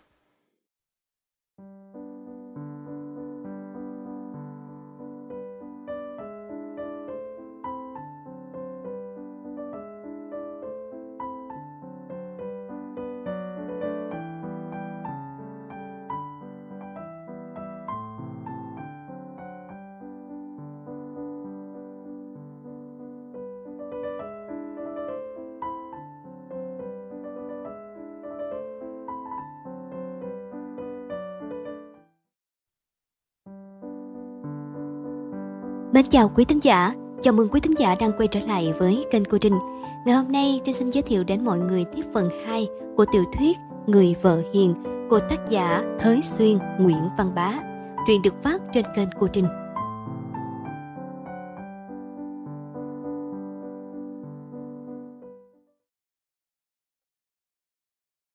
Chương 7 Dây tình vướng cẳng Hôm nọ, nhân buổi chiều tối, cô Dung cùng chồng con ngồi xe sông mã dạo trên con đường nằm dài theo bờ sông, có sầm sầm xanh, trời ưng ẩn đỏ, cây hiệp đoàn chạy ngược, nước nổi lượng trèo ngang, xa xa có chiếc tàu thung dung trong cái cảnh bình bồng, êm ái. Cô xe sẽ hỏi chồng. Thường khi gặp mấy cảnh đẹp, mình vui lắm, sao bữa nay ít nói chuyện quá, hoặc có chuyện chi buồn chăng mình? Đoàn hữu minh sững sờ, ngồi đó mà trí vẫn ở đâu. Nghe vợ chàng nói, mới định thần hỏi lại. Mình, mình nói chi? Tôi hỏi mình, buồn lắm sao? Có chi buồn? Chàng đáp mà gượng cười. Có chi buồn, tôi nghĩ cách sắp đặt trong nhà mới thế nào cho vừa ý, chớ có điều gì đâu. Đoạn lộ ra vẻ vui, lấy thuốc hút. Cô Dung không lấy làm tin, cô biết chắc làng quân có điều buồn lo đây. Thường khi thầy muốn tính việc gì, đều bàn bạc với cô cả thảy. Cô có ý xem chồng mấy bữa nay ít nói, ít cười. Khi ngồi xem sách, con mắt chỉ ngó đăm đăm vào vách trắng. Đến bữa ăn cũng hối hả, không chờ thôi một lượt với cô. Ngày nghỉ thì ở trọn nơi vườn, mấy buổi chiều lại về trễ. Thầy không năng xem bài vở của thằng bé Sang. Tại làm sao? Hay là thầy nhiều công việc phải lo? Không lẽ vì thầy bậc thiệp siêng năng, làm giỏi lắm? Hay là thầy có ngoại tình? Không, một trăm phần trăm không. Cô thương chồng hết dạ hết lòng, vả lại cô còn nhớ những hồi chồng nói. Tôi thương mình vô tận vô biên, tôi được vợ như vậy, hạnh phúc hơn được làm vua giàu sang trên thế. Hay mấy bữa rày, trong mình cô chẳng khỏe, trí không vui, nên có chỗ thất suất chi với chồng. Cô nhớ không có khi nào ăn nói sổ sàng, hay là làm chồng hờ hững. Cô tưởng chắc tại mình có điều chi chẳng hợp ý chồng mà chồng không nỡ nói. Trong sự chung chạ thường hay có thế, thân cận quá rồi, có khi đối nhau không được dè dặt, thành thử lâu ngày, kém cái vẻ lịch sự, không như buổi ban đầu. Cho hay gừng càng già, càng cay, tình càng lâu, càng thấm, nhưng há chẳng nên kính nhau hoài, cho được trọn cái mỹ ý, được đúng với câu thủy chung như nhất kia sao? Không lấy sự tước lộc vinh hoa, mà cái lạc thú ở đời, thì chỉ nhờ cái tình thôi. Người tâm tính như thế, khi thấy cái tình thương của ai đối với mình có hơi lợt lạc, thì đã khổ hơn người khác bị gián cấp, bị thất lợi nhiều rồi. Cái nghĩa chữ sống của cô Dung là trong chữ thương, cho nên có thể hiểu ái tình quan hệ cho cái đời cô là giường nào. Chồng không vui, cô buồn. Chồng buồn, cô thảm tình là nợ đời đời, kiếp kiếp, vốn đâu mà cứ để mãi lời ra. Cô nắm tay chồng. Mình ôi, tôi có lỗi làm điều chi á, xin mình cứ dạy bảo. Nếu mình bớt thương tôi là khổ cho tôi lắm, nghe mình. Thầy vội vàng hôn tay vợ, mơn trớn mà nói làm sao tôi hết thương mình được. Không có chi đâu, đừng ngại. Cũng đừng nói vậy nữa nghe, nhờ ai mà tôi được sống vui. Chồng nói thế, nhưng cô vẫn lo. Nếu gì tôi mà chồng tôi buồn á, thì khốn nạn phần tôi lắm. Chồng thương tôi đáo để kia mà. Từ đó, cô ráng lo cho vui lòng chồng. Bổn thân sắp đặt bằng viết cho chồng. Sách để có thứ tự, cuốn nào cũ thì bồi, sữa, mua cái bình nhỏ để hàng ngày chân bông tươi cho ngoạn mục. Trong nhà món nào cũ xấu đều thay sữa coi sạch sẽ trang hoàng. Cô lựa mấy món ăn ngon mà nấu cho chồng ăn và hay hỏi đẹp miệng mình không? Tối lại, dầu buồn ngủ thế mấy, cô cũng ráng thức hoặc xem sách hoặc thiêu thùa chờ chồng vào phòng một lượt. Cô may nhiều cái mu xoa kiểu đẹp. Cái nào ở góc cũng có hình trái tim bao vòng hai chữ ND, xỏ tréo. Cô Kim đủ cách tỏ dấu ân cần với chồng.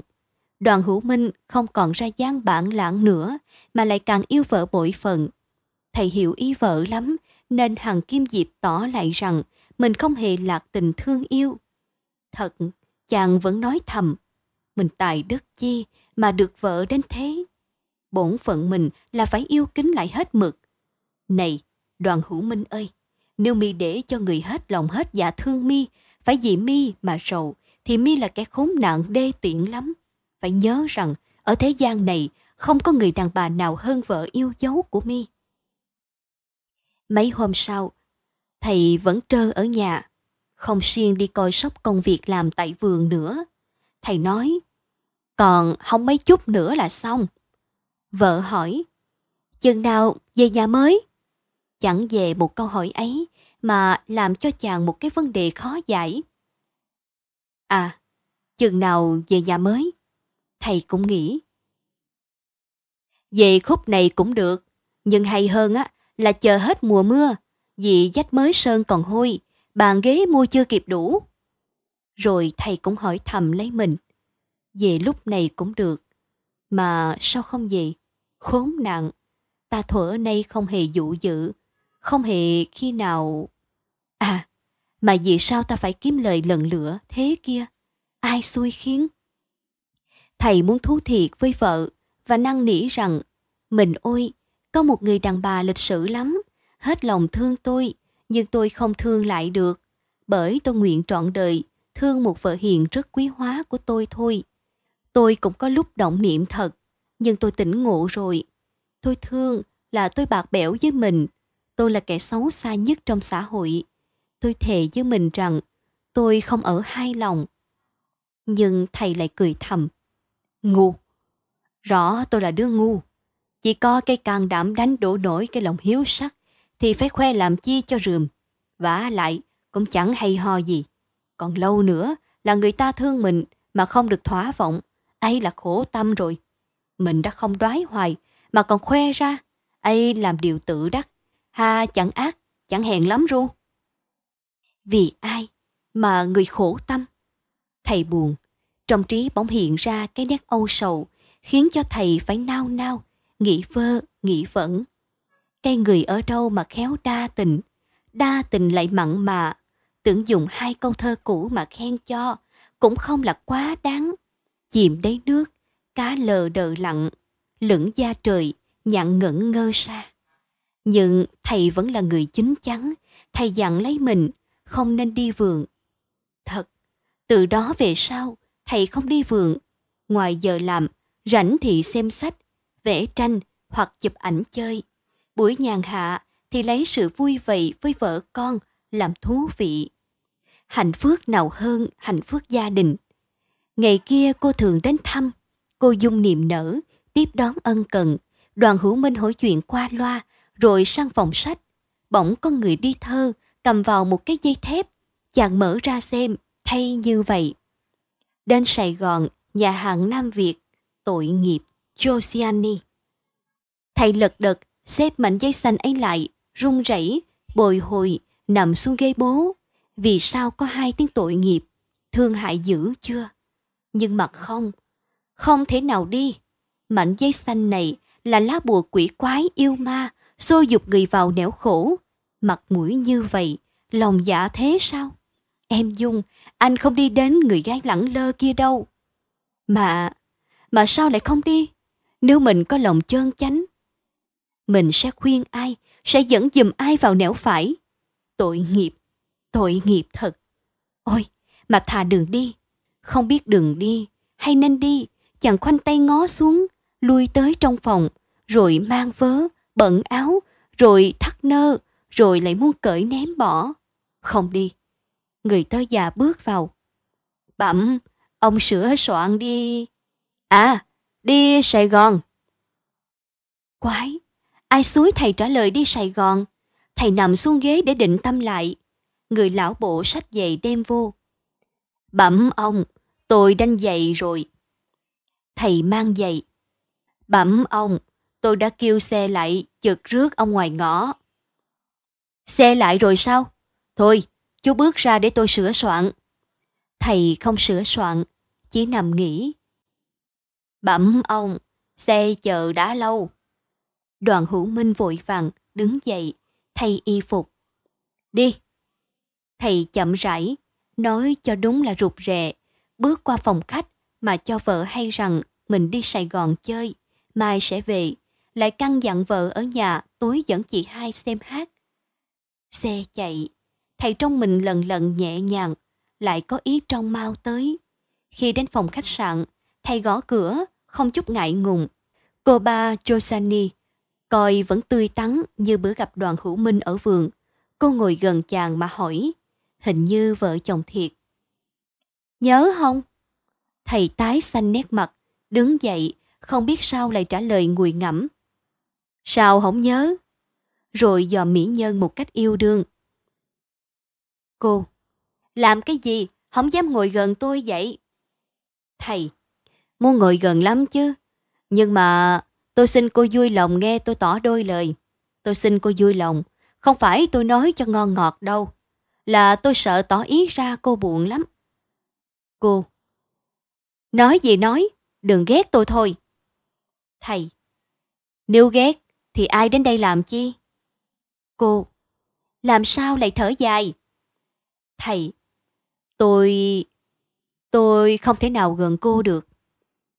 Cô, sao vậy? Trời ơi!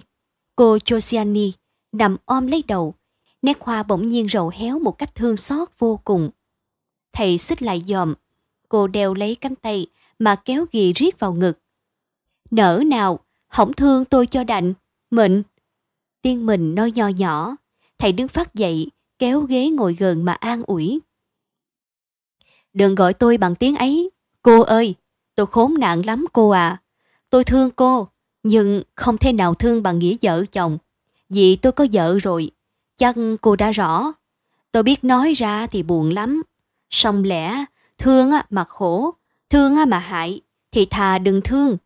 Cô ơi, có lòng đoái tưởng, xin kết nghĩa huynh đệ. Biết dùng lời chi mà tỏ nỗi xót xa này. Người như cô á, cây cỏ thấy cũng phải siêu lòng, Huống chi tôi là kẻ đa cảm. Bởi thương lắm nên ban sơ tôi không có cái can đảm mà tỏ rằng tôi đã có đôi. Nhưng vậy á có trời chứng chi. Tuy quá thương, chờ tiết trình của cô tôi vẫn dạng toàn kính trọng. Ngày nay tôi đến đây đặng an ủi cô, dẫu cô oán ghét thế mấy. Quý hộ cô đừng buồn rầu là đủ cho tôi khỏi xốn sang. Cô xét lại mà coi, ở thế gian này, Trang Anh Tuấn chẳng thiếu chi.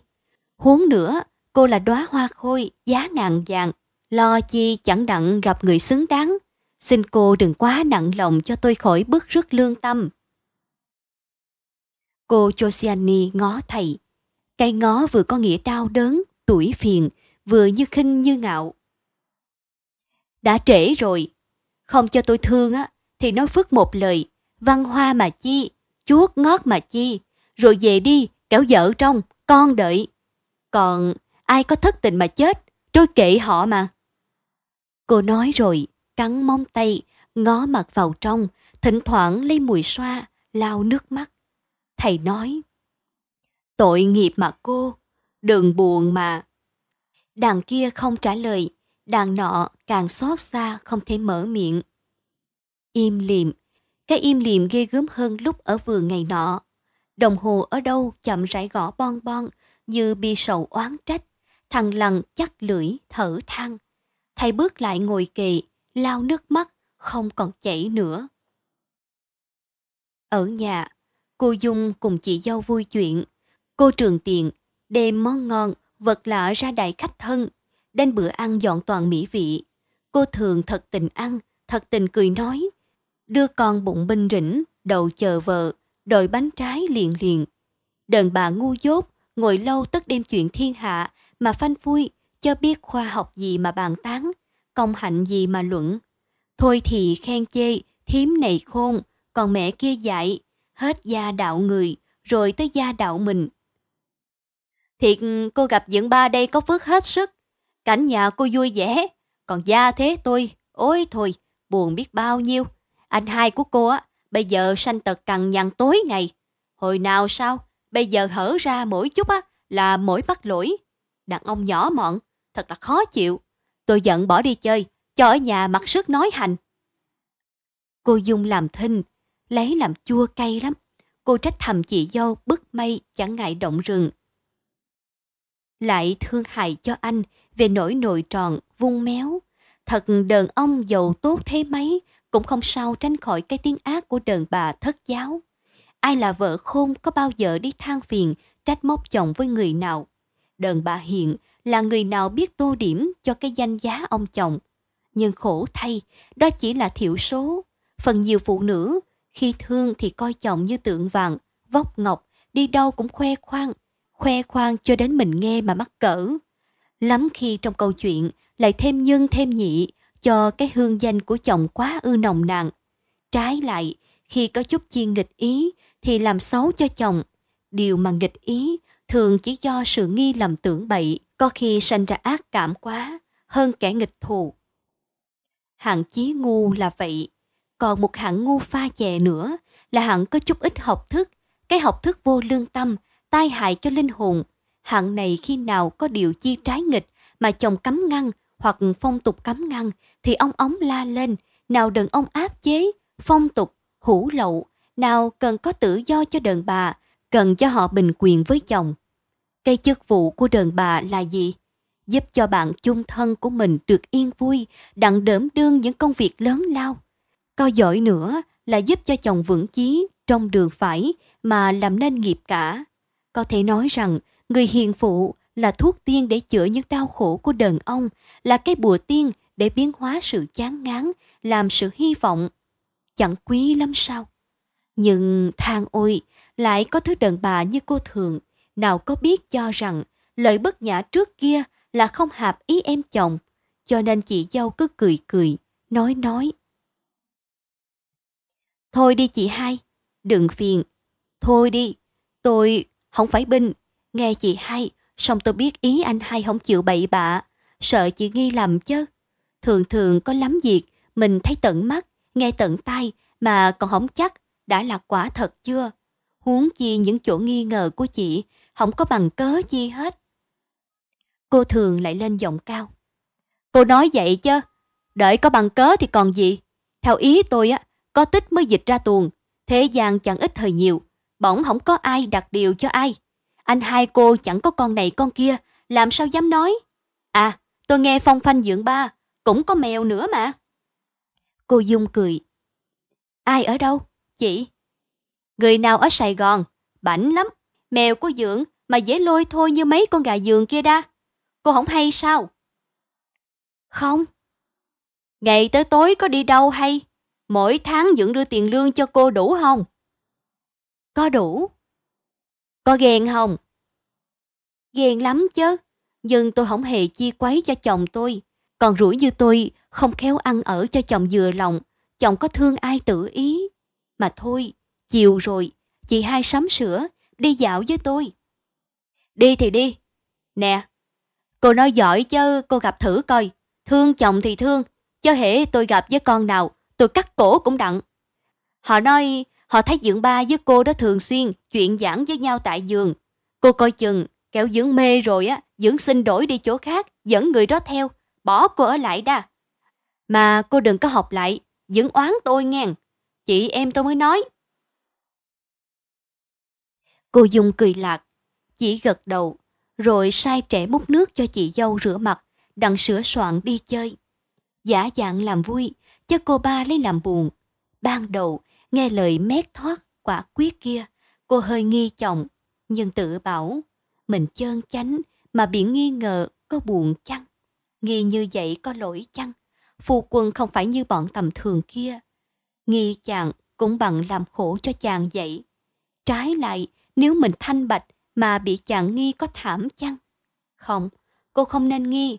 Càng nhớ lời nhau lại càng không nên nghi nữa.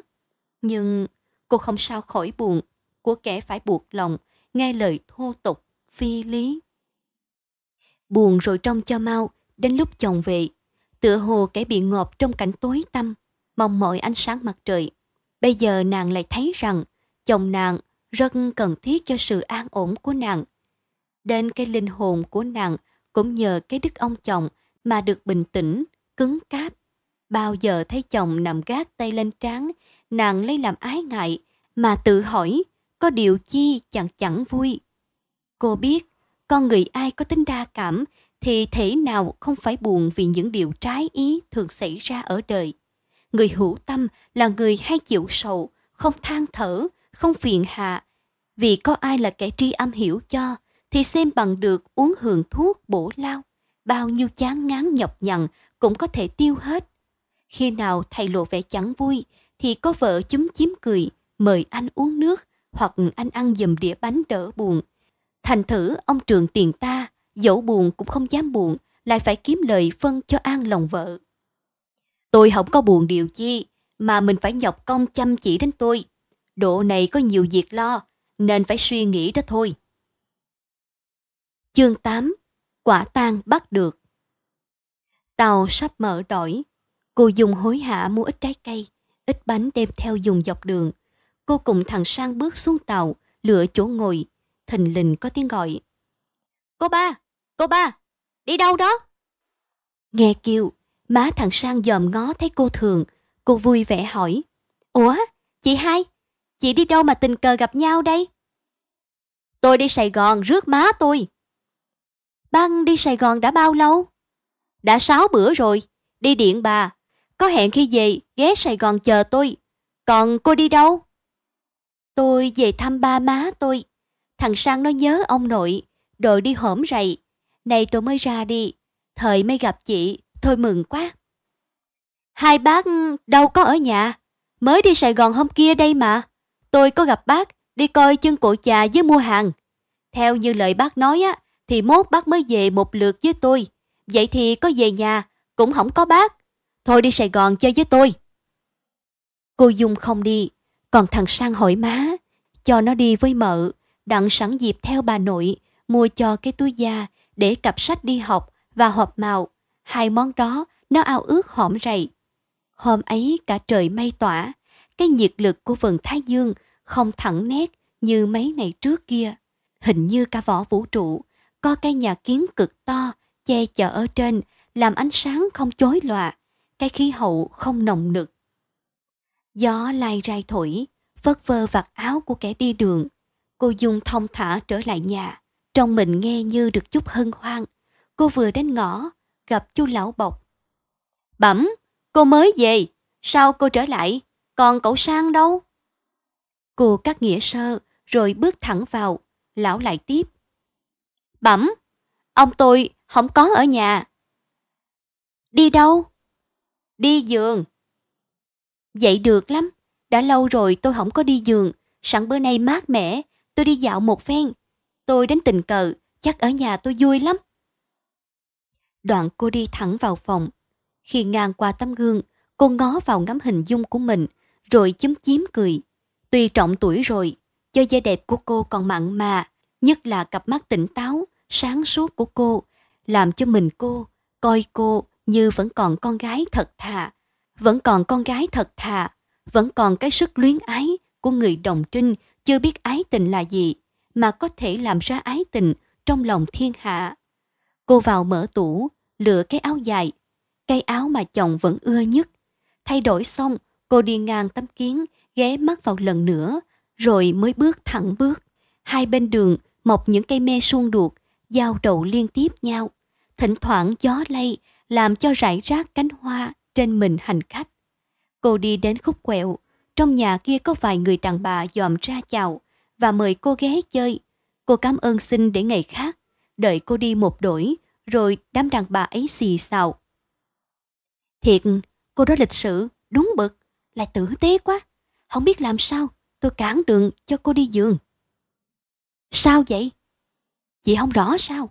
Không. Cơ khổ thì thôi, ai nấy đều hay ông Trường Tiền tư tình với cô ba, tên Tây, tên U gì đó tôi quên rồi. À, cô ba Josiani. Người ta biết chắc họ ở tại giường của ông Trường Tiền. Cô Trường Tiền đến đây, rủi gặp á, thì khốn nạn cho cô lắm vậy. À, vậy sao? Chị em mình nom theo, coi chơi nè. Xí, cái chị này kỳ. Tôi không bao giờ muốn coi cái khổ, cái nhục của ai hết. Tôi muốn ngừa giùm họ thôi. Còn cô Trường Tiền, không hay sao? Chắc là không. Nhưng vậy, dậu cô có hay á, thì chỉ buồn rầu thôi, chứ không làm cách thô bỉ như bọn mình đâu. Thiệt trong đời, có một đôi vợ chồng đó biết kính nhau, biết yêu nhau vậy. Đừng ông tệ quá ha, vợ như vậy mà còn... Tệ thiệt. Nhưng tưởng ông Trường Tiền giấu vợ lắm, tôi lại chắc rằng nếu vợ rõ điều này, ông sẽ vĩnh biệt tình nhân. Làm sao chắc? Cái thứ đàn ông mê gái mà.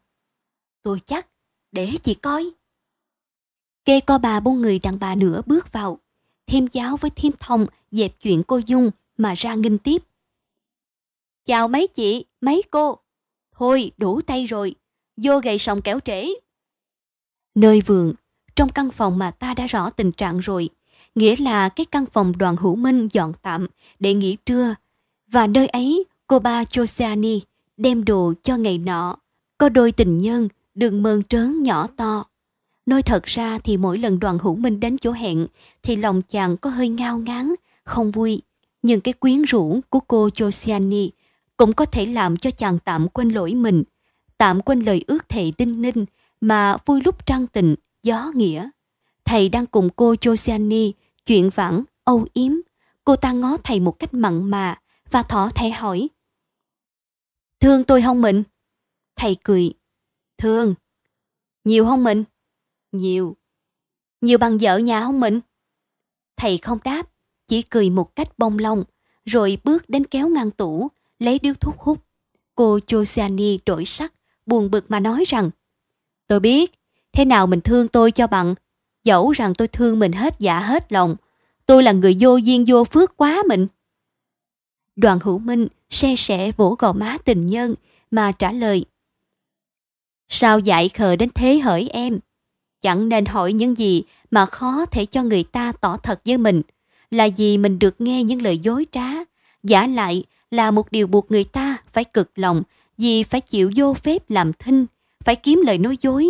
Nên biết em thương tôi, tôi thương em là đủ, cho so sánh mà chi. Em còn nhớ trước kia tôi không dám thương em vì biết sau này có điều ân hận. Nay đã thương nhau rồi, thương nhau, thương lỡ thương liều, thương vô mục đích, thương thẹn với lương tâm. Thiên tưởng em cũng có lúc bất an trong lòng như tôi vậy. Thẹn với lương tâm hạng nhất là những hồi hoang lạc, bỗng nhớ đến vợ nhà. Cho nên tôi đã xin với em bao giờ đôi ta hội ngộ, đừng có nói điều gì cho tôi phải nghĩ đến. Tôi cũng có nhiều điều làm cho ngứa lưỡi, song tôi biết hỏi ra em khó trả lời lại có lẽ là điều làm cho tôi bớt quý, bớt yêu em nữa. Giả như tôi hỏi á, em thương tôi quyết vẹn thủy chung không? Trước khi thương tôi, em có thương ai không? Vì đâu khiến cho em thương tôi? Thì khó cho em trả lời phải không? Mà cũng vô ích cho tôi thấu rõ. Lắm lúc, nghĩ tôi lấy làm thương hại cho thân em. Nhất là nghĩ đến cái tương lai của em. Chúng ta không chắc rằng sẽ được cùng nhau kết niềm phu phụ mà cộng hưởng an lạc đến già. Thương nấp thương lén, thương điên thương cuồng. Thằng ôi, đã hiểu, tình là kẻ cường đạo đuôi điếc mà chúng ta vẫn chìa mũi cho nó xỏ. Dẫn đi đâu tự ý. Hại là giường nào, nguy hiểm là giường nào. Cô Josiani nắm tay tình nhân mà bóp một cái mạnh. Tôi hiểu, tôi hiểu nghe mình, Tôi biết rằng cái tình thương của tôi hại cho tôi nhiều bề, nhưng đã thấy hại mà tôi dám thương thì mình hãy lượng dùm cái tình của tôi đối với mình thấm thía biết bao nhiêu. Tôi thương mình đáo để, mình phải rõ điều ấy. Bởi tôi thương nên tôi tưởng cho tôi cái quyền được hỏi người ta thương tôi bằng như vậy hay không. Ngày giờ nào tôi còn thương mình, tôi muốn mình phải thương tôi y như vậy. Ngày nay tôi mới biết bao giờ mình thương tôi nhiều, một cái chứng như vậy cũng đủ hiểu rõ ràng. Tôi gọi tình lang tôi là mình, người chỉ đành kêu lại là em. Cái tiếng em nghe thiệt là vô vị.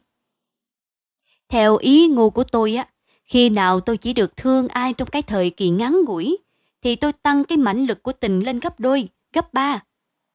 Tôi nghe mình, tôi không cho ai tội nghiệp đến phần tôi, vì tôi xử theo ý tôi muốn, tôi chỉ tội nghiệp dùm cho ai kia.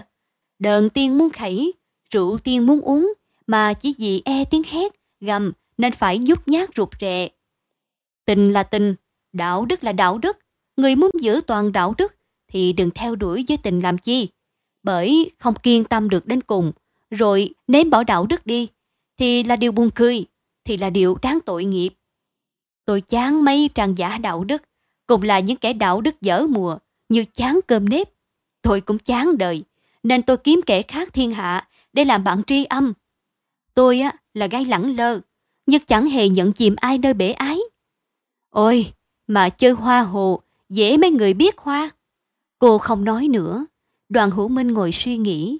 Cô Josiani là gái phong tình. Cái tật ấy làm cho cô là người đáng tiếc, đáng uổng vậy. Nếu cô là nam nhi thì có thể quý vì được phần lịch duyệt trong giá trắng ngần. Tưởng chừng cô cũng có cái tâm sự đáng thương, cô cũng có trải qua một khoảng đường đời khe khắc. Buồn đời, chán đời, mà thành ra chẳng tiếc thân. Than ôi, lại chẳng tiếc thân trong vòng hoa nguyệt. Nhưng tóm lại, cô là con người hư rồi. Thiên kiều bá vịnh, vạn trưởng phong lưu, chẳng qua cũng là món đồ cho người truyền tay trong lúc còn hương nồng, sắc đượm. Rồi thì thôi, tại mình tầm nẻo đoạn trường mà đi.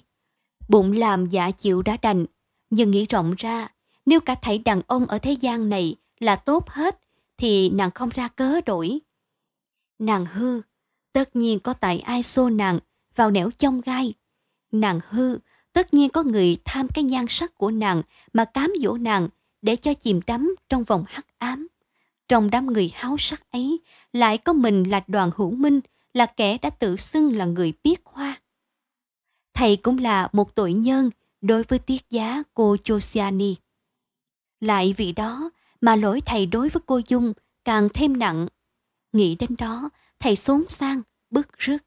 Cô Josiani thì xây mặt vào trong, như vui, như buồn khó tả. Cửa phòng khóa chặt, chỉ còn cửa sổ không gài.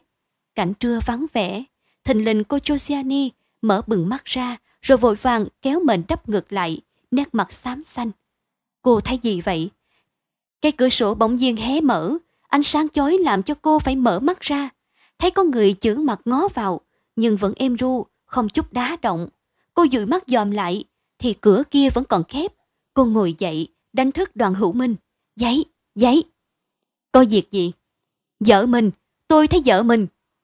Cây tiên cô rung, vơi bộ hơ hải, làm cho đoàn hoảng và bối rối.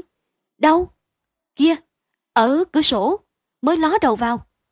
Thầy chạy lại toan mở cửa ra, cô níu áo. Chết tôi mình ơi, đừng, đừng mở. Không sao mà, em chim bao, Cho vợ tôi đi khỏi. Thiệt mà, tôi có ngủ đâu mà chim bao. Rõ ràng tôi thấy... Mình ơi, chết tôi! Hữu Minh mở cửa ra xem, thì chẳng thấy một người. Thầy đánh bào toan mở khóa bước ra ngoài. Cô Josiani lại kéo tay cản trở. Thầy phải kiếm lời, nói cho cô bớt kinh khủng, rồi mới ra được khỏi phòng. Có gì đâu. Nòm trước, dòm sau, chẳng một bóng ai thấp thoáng. Xung quanh nhà đổ toàn đá sạn, Kim chẳng thấy dấu giày. Thật không có, huống chi đã chắc ý rằng cô Dung vắng mặt từ ban mai. Thầy trở vào. Có gì đâu, mà em sợ. Tôi đã nói vợ tôi đi khỏi, đi chính mắt này thấy mà. Chẳng qua là bữa nay trong mình em yếu, nên mơ màng, thay những điều lo sợ trong lúc còn thức. Em còn nhớ, khi nãy em hỏi tôi á, mình đi như vậy, vợ mình không nghi sao? Cái ý lo ngại vẫn còn ẩn nấp trong đầu. Nhờn đó biến ra cái ảo trạng, làm cho em thấy mà ngờ rằng thiệt. Không sao đâu. Cô Josiani có hơi yên tâm, nhưng lại thở dài. Tôi, tôi sợ quá. Chiều lại, đoàn trở về nhà. Lấy làm lạ, mà thấy đèn đốt sáng choang. Mấy cửa mở hoác, lại có nghe hát máy nữa. Ai? Cô Dung với thằng Sang đi khỏi. Không lẽ tôi tớ ở nhà, dám tự do? Không lẽ có người thân thích nào? Thầy vào, vừa ngó thấy vợ, thì trong châu thân dường như xuống nhầm luồng điện. Vợ thầy không đi. Chắc cô Dung đã thấy thầy với cô Josiani rồi. Chết nổi. Rồi đây thầy biết bao nhiêu xấu hổ với vợ hiền. Rồi đây, thầy có lời chi mà tỏ cho vợ tin rằng thầy vẫn yêu vợ, vẫn một lòng thủy chung như nhất. Cô Dung giả lờ, không thấy sự bối rối ấy, bước lại tiếp chồng và chúm chím cười. Mình đi mới vậy? Tôi giới thiệu với mình cô Năm đây, vốn là bạn đồng môn của tôi ngày xưa. Thầy cúi đầu chào khách, cô dùng tiếp. Bà với má mắc đi Sài Gòn, nên tôi không qua. Tôi cho phép thằng Sang đi với chị hai. Hồi sớm mơi này, chỉ đi lên đó đặng đón hai bác, rồi thằng Sang sẽ về với ba má luôn thể. Tôi ở lại may quá, nếu đi á thì đã không được hân hạnh gặp cô Năm đây rồi. Thầy ngồi tiếp dây lâu, rồi vào trong tắm rửa, ăn cơm. Thầy hỏi nhỏ người lão bọc. Này, chú Tư, người khách đàn bà ấy đến đây hồi nào? Bẩm, chừng độ lối 3 giờ rưỡi 4 giờ. Người cho vợ tôi hay trước mà đón rước không? Chắc không. Bởi hồi trưa, cô tính đi giường, đặng chiều về với ông. Té ra, cô gặp bạn cũ nên trở lại. Chà, bữa nay vợ tôi sao giỏi vậy? Chú có nghe nói má thằng Sang đi đến đâu mà trở về không? Bẩm, tôi có hỏi. Cô có nói. Bẩm tôi có hỏi. Cô tôi có nói á, đi vừa khỏi nhà thêm giao hai á, thì trở lại. Theo lời lão bọc, thì cô Dung không có đến vườn. Cô thấy chồng về, lại tiếp trước một cách tự nhiên. Cô không lộ ra một vẻ nào buồn. Thế là cái sự ấy của cô Josiani chẳng qua là cái ảo tưởng. Chương 9 Ăn nói làm sao bây giờ? Tội nghiệp cô Josiani. Nhưng mà, nhưng mà đã trót tháng trượng, cô bà Dung chẳng chung gối với chồng. Lấy cớ rằng trong mình chẳng ăn, cần phải tịnh dưỡng, nét mặt nàng kém tươi, càng ngày càng rầu héo, hai mắt có hơi hóm vô, môi khô, miệng biến cười. Có cười cũng như hoa ráng nở mùa hạ. Cô buồn. Cảnh gia đình bây giờ cũng kém vui vẻ. Đến bữa ăn lặng lẽ như tờ. Hai vợ chồng ít bàn luận với nhau. Phần nhiều ngày giờ là nàng ở trong phòng. Thầy thì xem dường như bận việc. Ai cũng thấy cái vẻ bản lãng của nhau. Ai cũng nặng nặng trong lòng. Thét rồi dường như muốn tránh mặt nhau. Đặng tìm nơi quạnh quẻ mà để cho sầu tuôn lai láng. Nếu chẳng có cái vui nào đầm ấm bằng cái vui ở gia đình, thì cũng không có cái buồn nào bực bội bằng cái buồn ở gia đình. Vì đâu? Tại ai? Đoàn hữu minh có thấu cho chăng? Đoàn hữu minh có biết rằng vợ đã thấu cái lỗi của mình chăng?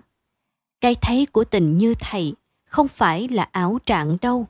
Quả thật, vợ thấy, vợ thầy thấy người mình yêu kính trọn đời, ngửa nghiêng giữa trận ông lơi bướm lạ, não lòng thay.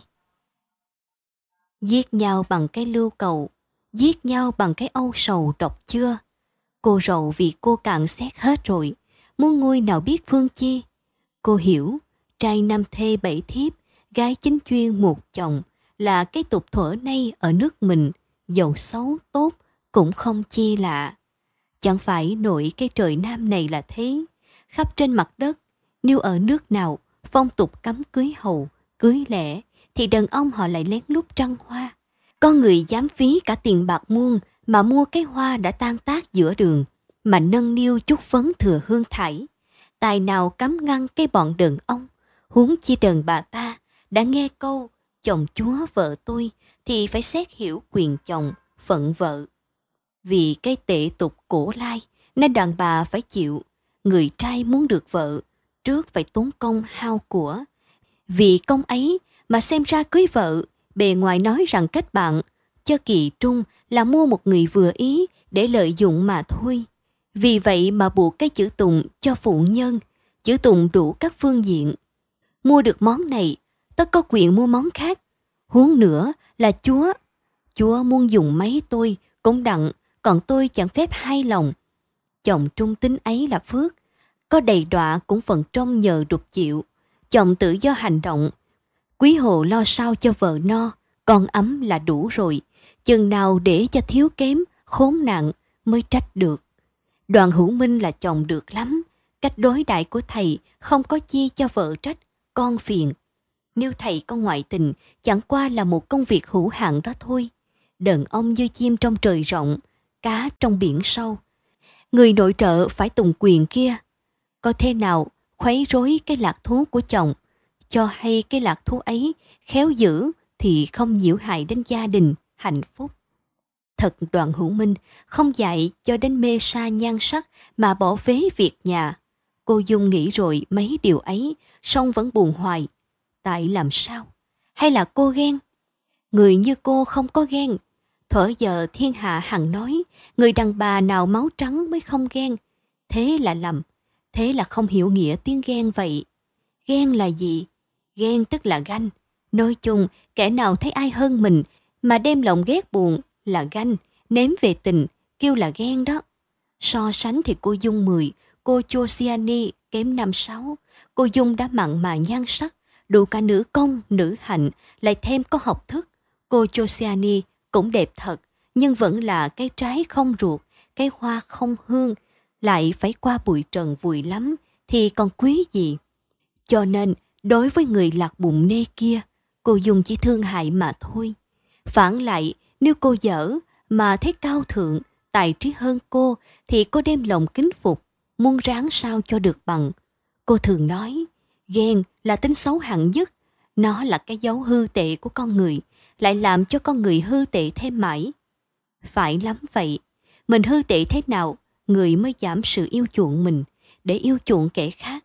Người đã yêu chuộng kẻ khác mà mình ghen, thì đã làm cho sự yêu chuộng kia càng tăng lên, còn cái gớm ghét thì trở lại mình.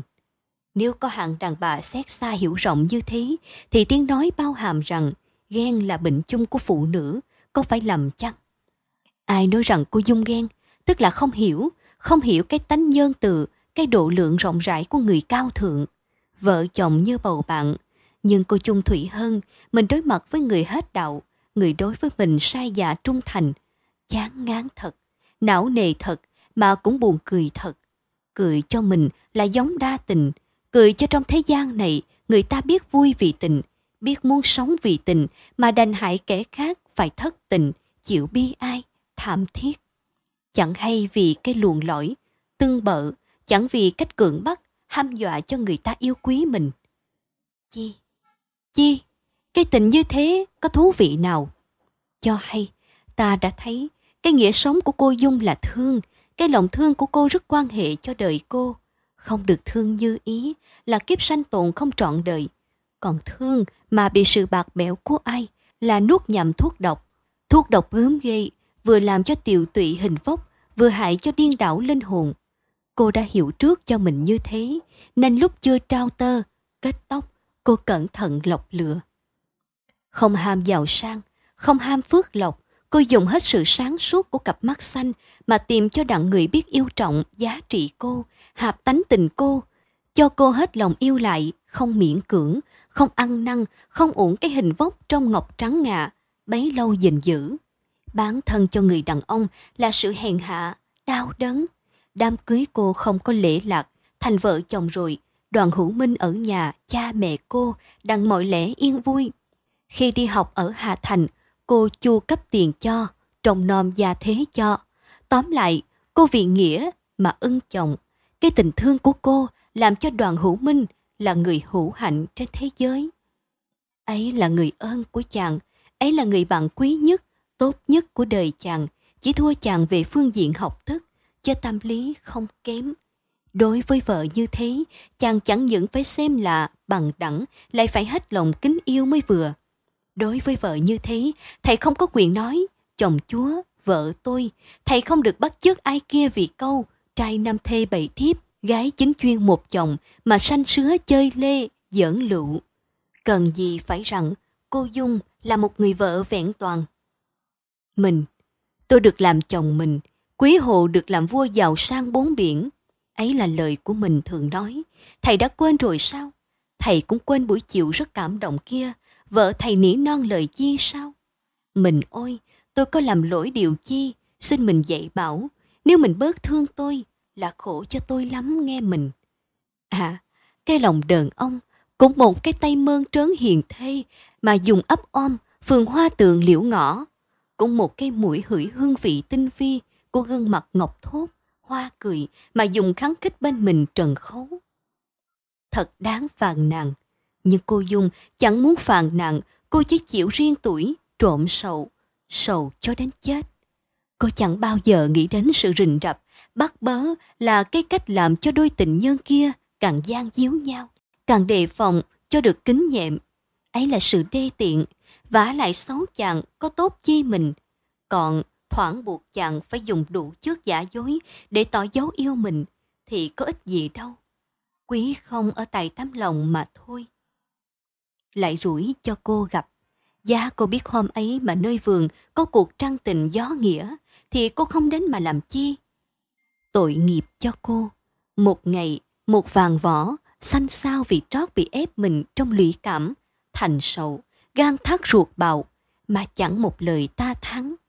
Đoàn hữu minh thay vợ ốm, cũng xót xa, lo sợ. Thầy kêu lương y đến, song cô Dung vẫn cười, mà hòa hững trả lời. Tôi không có đau đâu mình lo, chẳng qua là mấy bữa rầy biến ngủ, biến ăn, nên trong mình có hơi yếu. Trong ít bữa thì hết cho gì. Song cô vẫn ốm hoài, ăn rồi giả dưỡi, biến đứng biến ngồi, cứ nằm thiêm thiếp nơi tịnh phòng như người liệt nhược. Đoàn vào thăm, nắm tay vợ mà than thở. Tôi coi mình càng ngày càng ốm, mình không chịu thuốc men gì hết. Mình bất an như vậy, làm sao tôi vui? Gượng cười, giá đò đập mũi, rút tay ra để chỗ khác, ngơ lơ mà đáp. Không sao đâu mình. Tôi lấy làm lạ, vì sự mình không chịu uống thuốc. Nàng vẫn cười. Tôi sợ thuốc lắm, uống vô chắc đau thêm. Sự mạnh giỏi của tôi, tôi biết, không sao đâu mình lo. Tuy vợ phân như vậy, chứ đoàn hữu minh không an lòng, thình lình chàng giật mình. Hay là... Không, không lẽ cô dung rõ chuyện ở vườn? Không lẽ cô Josiani thấy thiệt? Lời lão bọc là bằng chứng, còn thoảng vỡ hay, sao chẳng có lời chi? Song thầy hiểu ngấm ngầm như có ai mách bảo cho rằng cô Dung có thấy, chỉ có thế nàng mới rầu. Thế là vì làm lỗi mà chàng giết vợ. Thiệt, chàng là kẻ tội ác thái thầm. Thầy muốn xưng tội, nhưng hở môi ra khó làm sao. Mà không, không lẽ biết mà... Mình phiền tôi chăng? Sao mình hỏi thế? Tôi có phiền chi? Mình ôi, tôi một lòng yêu kính mình hoài. Tôi có lỡ lầm lỗi chi á, xin mình miễn chấp ngang. Nếu mình vì tôi mà buồn rầu cho đến chết á, thì tôi là kẻ thủ phạm rất đáng khinh bỉ vậy. Xin chớ nhọc lòng, nếu mình có điều chi phải xin tôi miễn chấp á, tôi đã miễn chấp ngay trước khi mình nói. Nếu vậy thì có lẽ tại khí hậu nơi này bực bội nên mình khó ở đó chăng? Thôi, để chúng ta sớm dọn về giường. Tôi nói không sao, mình chớ lo. Tôi buồn ngủ quá. Tôi nghe như đã đúng giờ, mình đi làm việc rồi. Nói đoạn, kéo mình trùm lại. Thầy bước ra có ý phiền. Đoàn hữu minh lựa ngày về vườn. Chiều lại, mãn phần việc rồi. Chàng đạp xe gắn máy về nhà mới, xem xét coi đâu đó có an bài và mướn nhân công luôn thỉ. miên đất chỗ nhà ấy có ngọn nước bao quanh như cái cùi chỏ. Phía hậu là sông ranh, bên hữu là rạch đầu.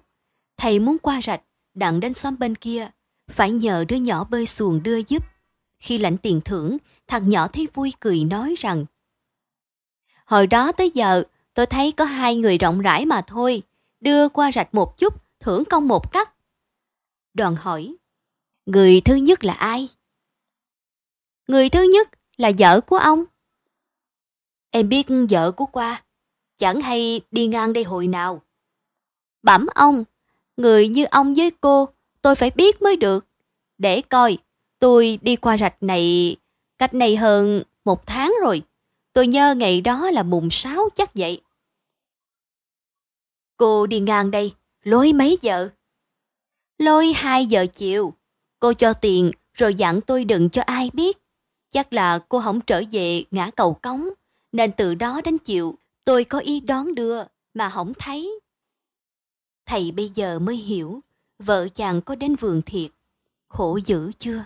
Cách hơn một tháng nay, lối hai giờ chiều. Cách hơn một tháng nay, thầy làm khổ cho vợ hiền mà vẫn an vui như người vô tội. Hối hận mà cây lỗi khó chuộc, thầy nhớ lời vợ. Nếu mình có điều chi, phải xin tôi miễn chấp, tôi đã miễn chấp ngay trước khi mình nói. Cô không chấp, mà cô rầu, cái rầu nặng nề, khóc hại. Giá bây giờ phải chịu cái hình phạt nào khổ sở cho vợ vui vẻ như xưa, thầy cũng cam tâm. Khi thầy lững thững trở về, gặp người đi thơ trao cho một cái. Ấy là tin của tình nhân gửi thăm và hẹn hò bữa lễ đến Cần Thơ hội ngộ. Thầy coi rồi xé bỏ, thở dài. Từ đó, thầy đeo đẳng theo cô Dung, như khách tình, bay lâu hoài vọng ý trung nhân, bây giờ mới gặp. Nhưng ân cần thế mấy, muốn làm vui thế mấy, thay vợ cũng mòn mỏi, u sầu. Một trăm lần, thầy muốn hở môi để xưng tội, đặng năng nỉ ỉ ôi. Nhưng một trăm lần vẫn nghẹn ngùng, hoặc muốn hở môi thì vợ đã đánh lợ mà bắt qua chuyện khác.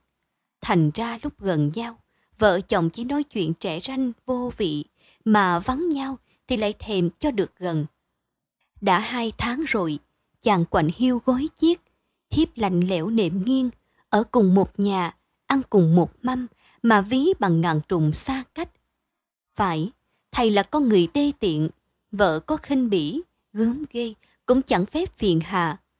Tội nghiệp cho cô, đêm thao thức năm canh, lụy sầu ướt gối, ngồi giữa cửa trong cảnh trăng thanh gió mát mà nhớ những hồi vai sánh vai, lững thững nơi nào. Cô khóc duyên, khóc nợ, khóc đợi. Cô thấy rằng bao giờ cô còn sống ở thế gian là chỉ giam thân trong vòng thống khổ. Nằm thiêu thiểu thì là chim bao vẫn. Cô thấy hoặc những cánh vui vầy thuở trước, hoặc những điều bạc ác của chồng.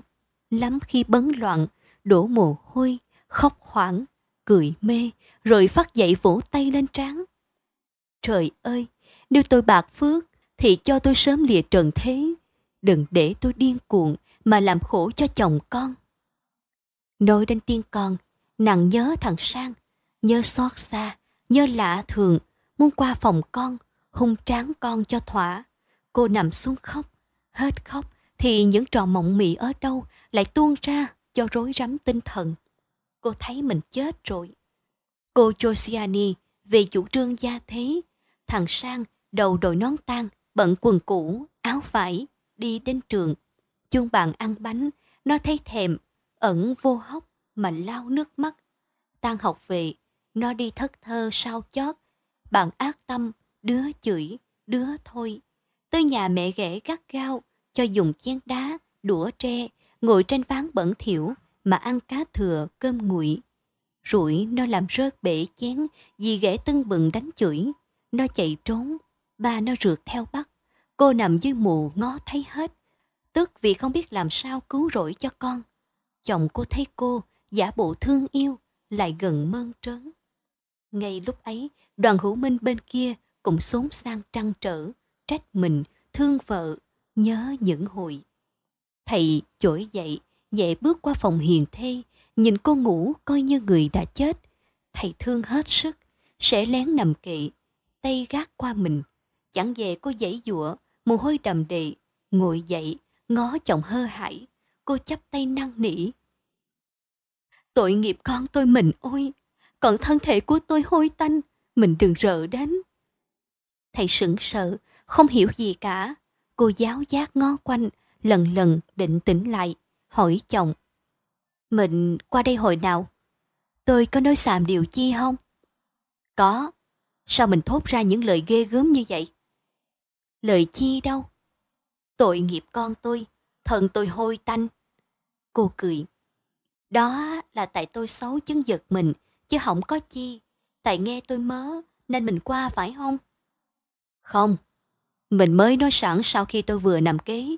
Xa nhau khổ quá mình ôi. Chồng vừa nói, vừa sáp lại gần, toan kéo vợ vào mình, vuốt ve, an ủi. Nhưng cô dùng thất sắc, giang ra, hai tay tréo lại trên ngực, như tuồng che chở lấy thân mà năn nỉ, giọng tha thiết, não nồng. Tội nghiệp, tội nghiệp tôi mình, mình lui ra, không tôi chết mất. Đoàn hữu minh nghẹn ngào, than ôi, Vợ chồng trước kia gian díu giường bao, khắng khích giường bao. Ngày nay như thế này, khổ tâm biết mấy. Thầy hiểu hết rồi. Ríu ríu lui ra. Nhẹ nhẹ đóng cửa phòng, trở về nằm dài, tứ chi rủ riệt, xót xa phần vợ, bước rước nổi mình. Xa xa trong canh hết trở rồi sang, như hối thúc thầy phải sớm lo làm sao, liệu làm sao mà cõi thảm cho bạn vàng. Vì một ngày vợ chịu khổ là một thêm nặng lỗi của chồng là một bước của cô lướt đến gần cái chết. Chết vì tình nặng nghĩa dài. Tình nặng nghĩa dài đối với kẻ phi ân bội nghĩa. Chương 10 nghĩa cũ tình xưa gia quyến đoàn hữu minh đã dời ở nơi vườn thầy có viết thơ tuyệt giao với cô Josiani. Cô ấy hồi âm, tỏ lời tiếc thương và cho hay rằng mình mới kết nghĩa châu trần với một ông chủ hát xiết. Cái tình của hai người có bao nhiêu đó mà thôi, mà cái khổ của cô Dung lại vô giới hạn. Săn sóc cách nào, ân cần thế nào, đoàn hữu minh vẫn thấy vợ ủ dột, héo hon hoài. Thầy rầu, xem kỹ lại thì thấy thầy có ốm, nét mặt kém tươi, chỉ nghĩ rằng hổm rầy vì sự đau đớn linh hồn rỉa vậy. Hôm kia, mặt trời đã lặn rồi, cảnh vật lẩn khuất trong cái ánh sáng mờ mờ. Còn một chút nữa là cái màn tối tăm của ban đêm, nó che lấp đi mất. Đoàn hữu minh thay vợ, còn đứng tầng ngần ở vườn hoa, bèn lại gần, hỏi. Bữa nay, thư bông đào nở đẹp nhất. Cô Dung giật mình, lộ vẻ ái ngại. Bữa nào tôi cũng thấy có một thứ hoa hường là đẹp mãi thôi. Hồi chiều mình ăn cơm ngon không? Ngon. Có uống thuốc chưa? Rồi. Mình... Thầy muốn nói điều chi, lại nín đi.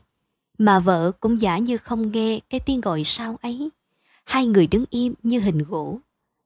Giây lát, cô Dung nghe chồng thở dài, bèn nói và toan trở gót.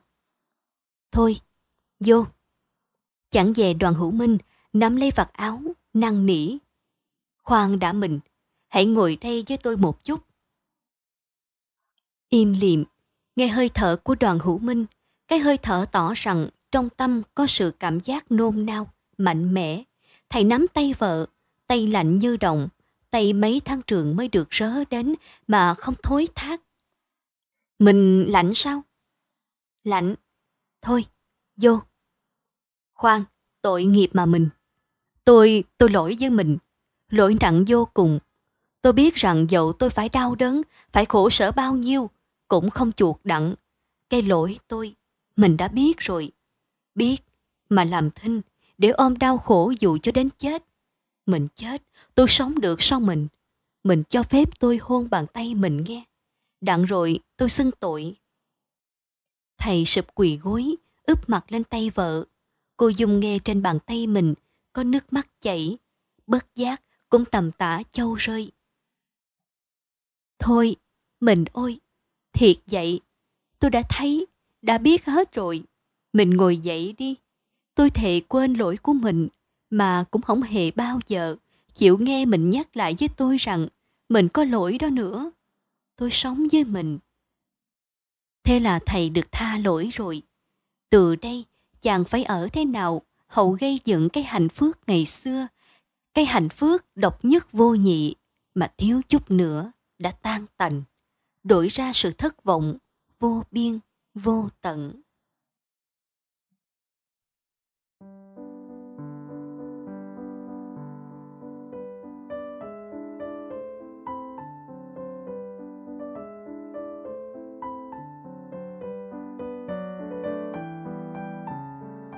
Quý thính giả thân mến, vừa rồi quý thính giả đã nghe xong tiểu thuyết Người vợ hiền của tác giả Thới Sương. Sau khi nghe truyện, nếu quý vị thấy hay, hãy nhớ để lại bình luận và đừng quên like, share và subscribe cho kênh của Trinh nhé. Còn bây giờ xin chào tạm biệt và hẹn gặp lại ở những video truyện khác.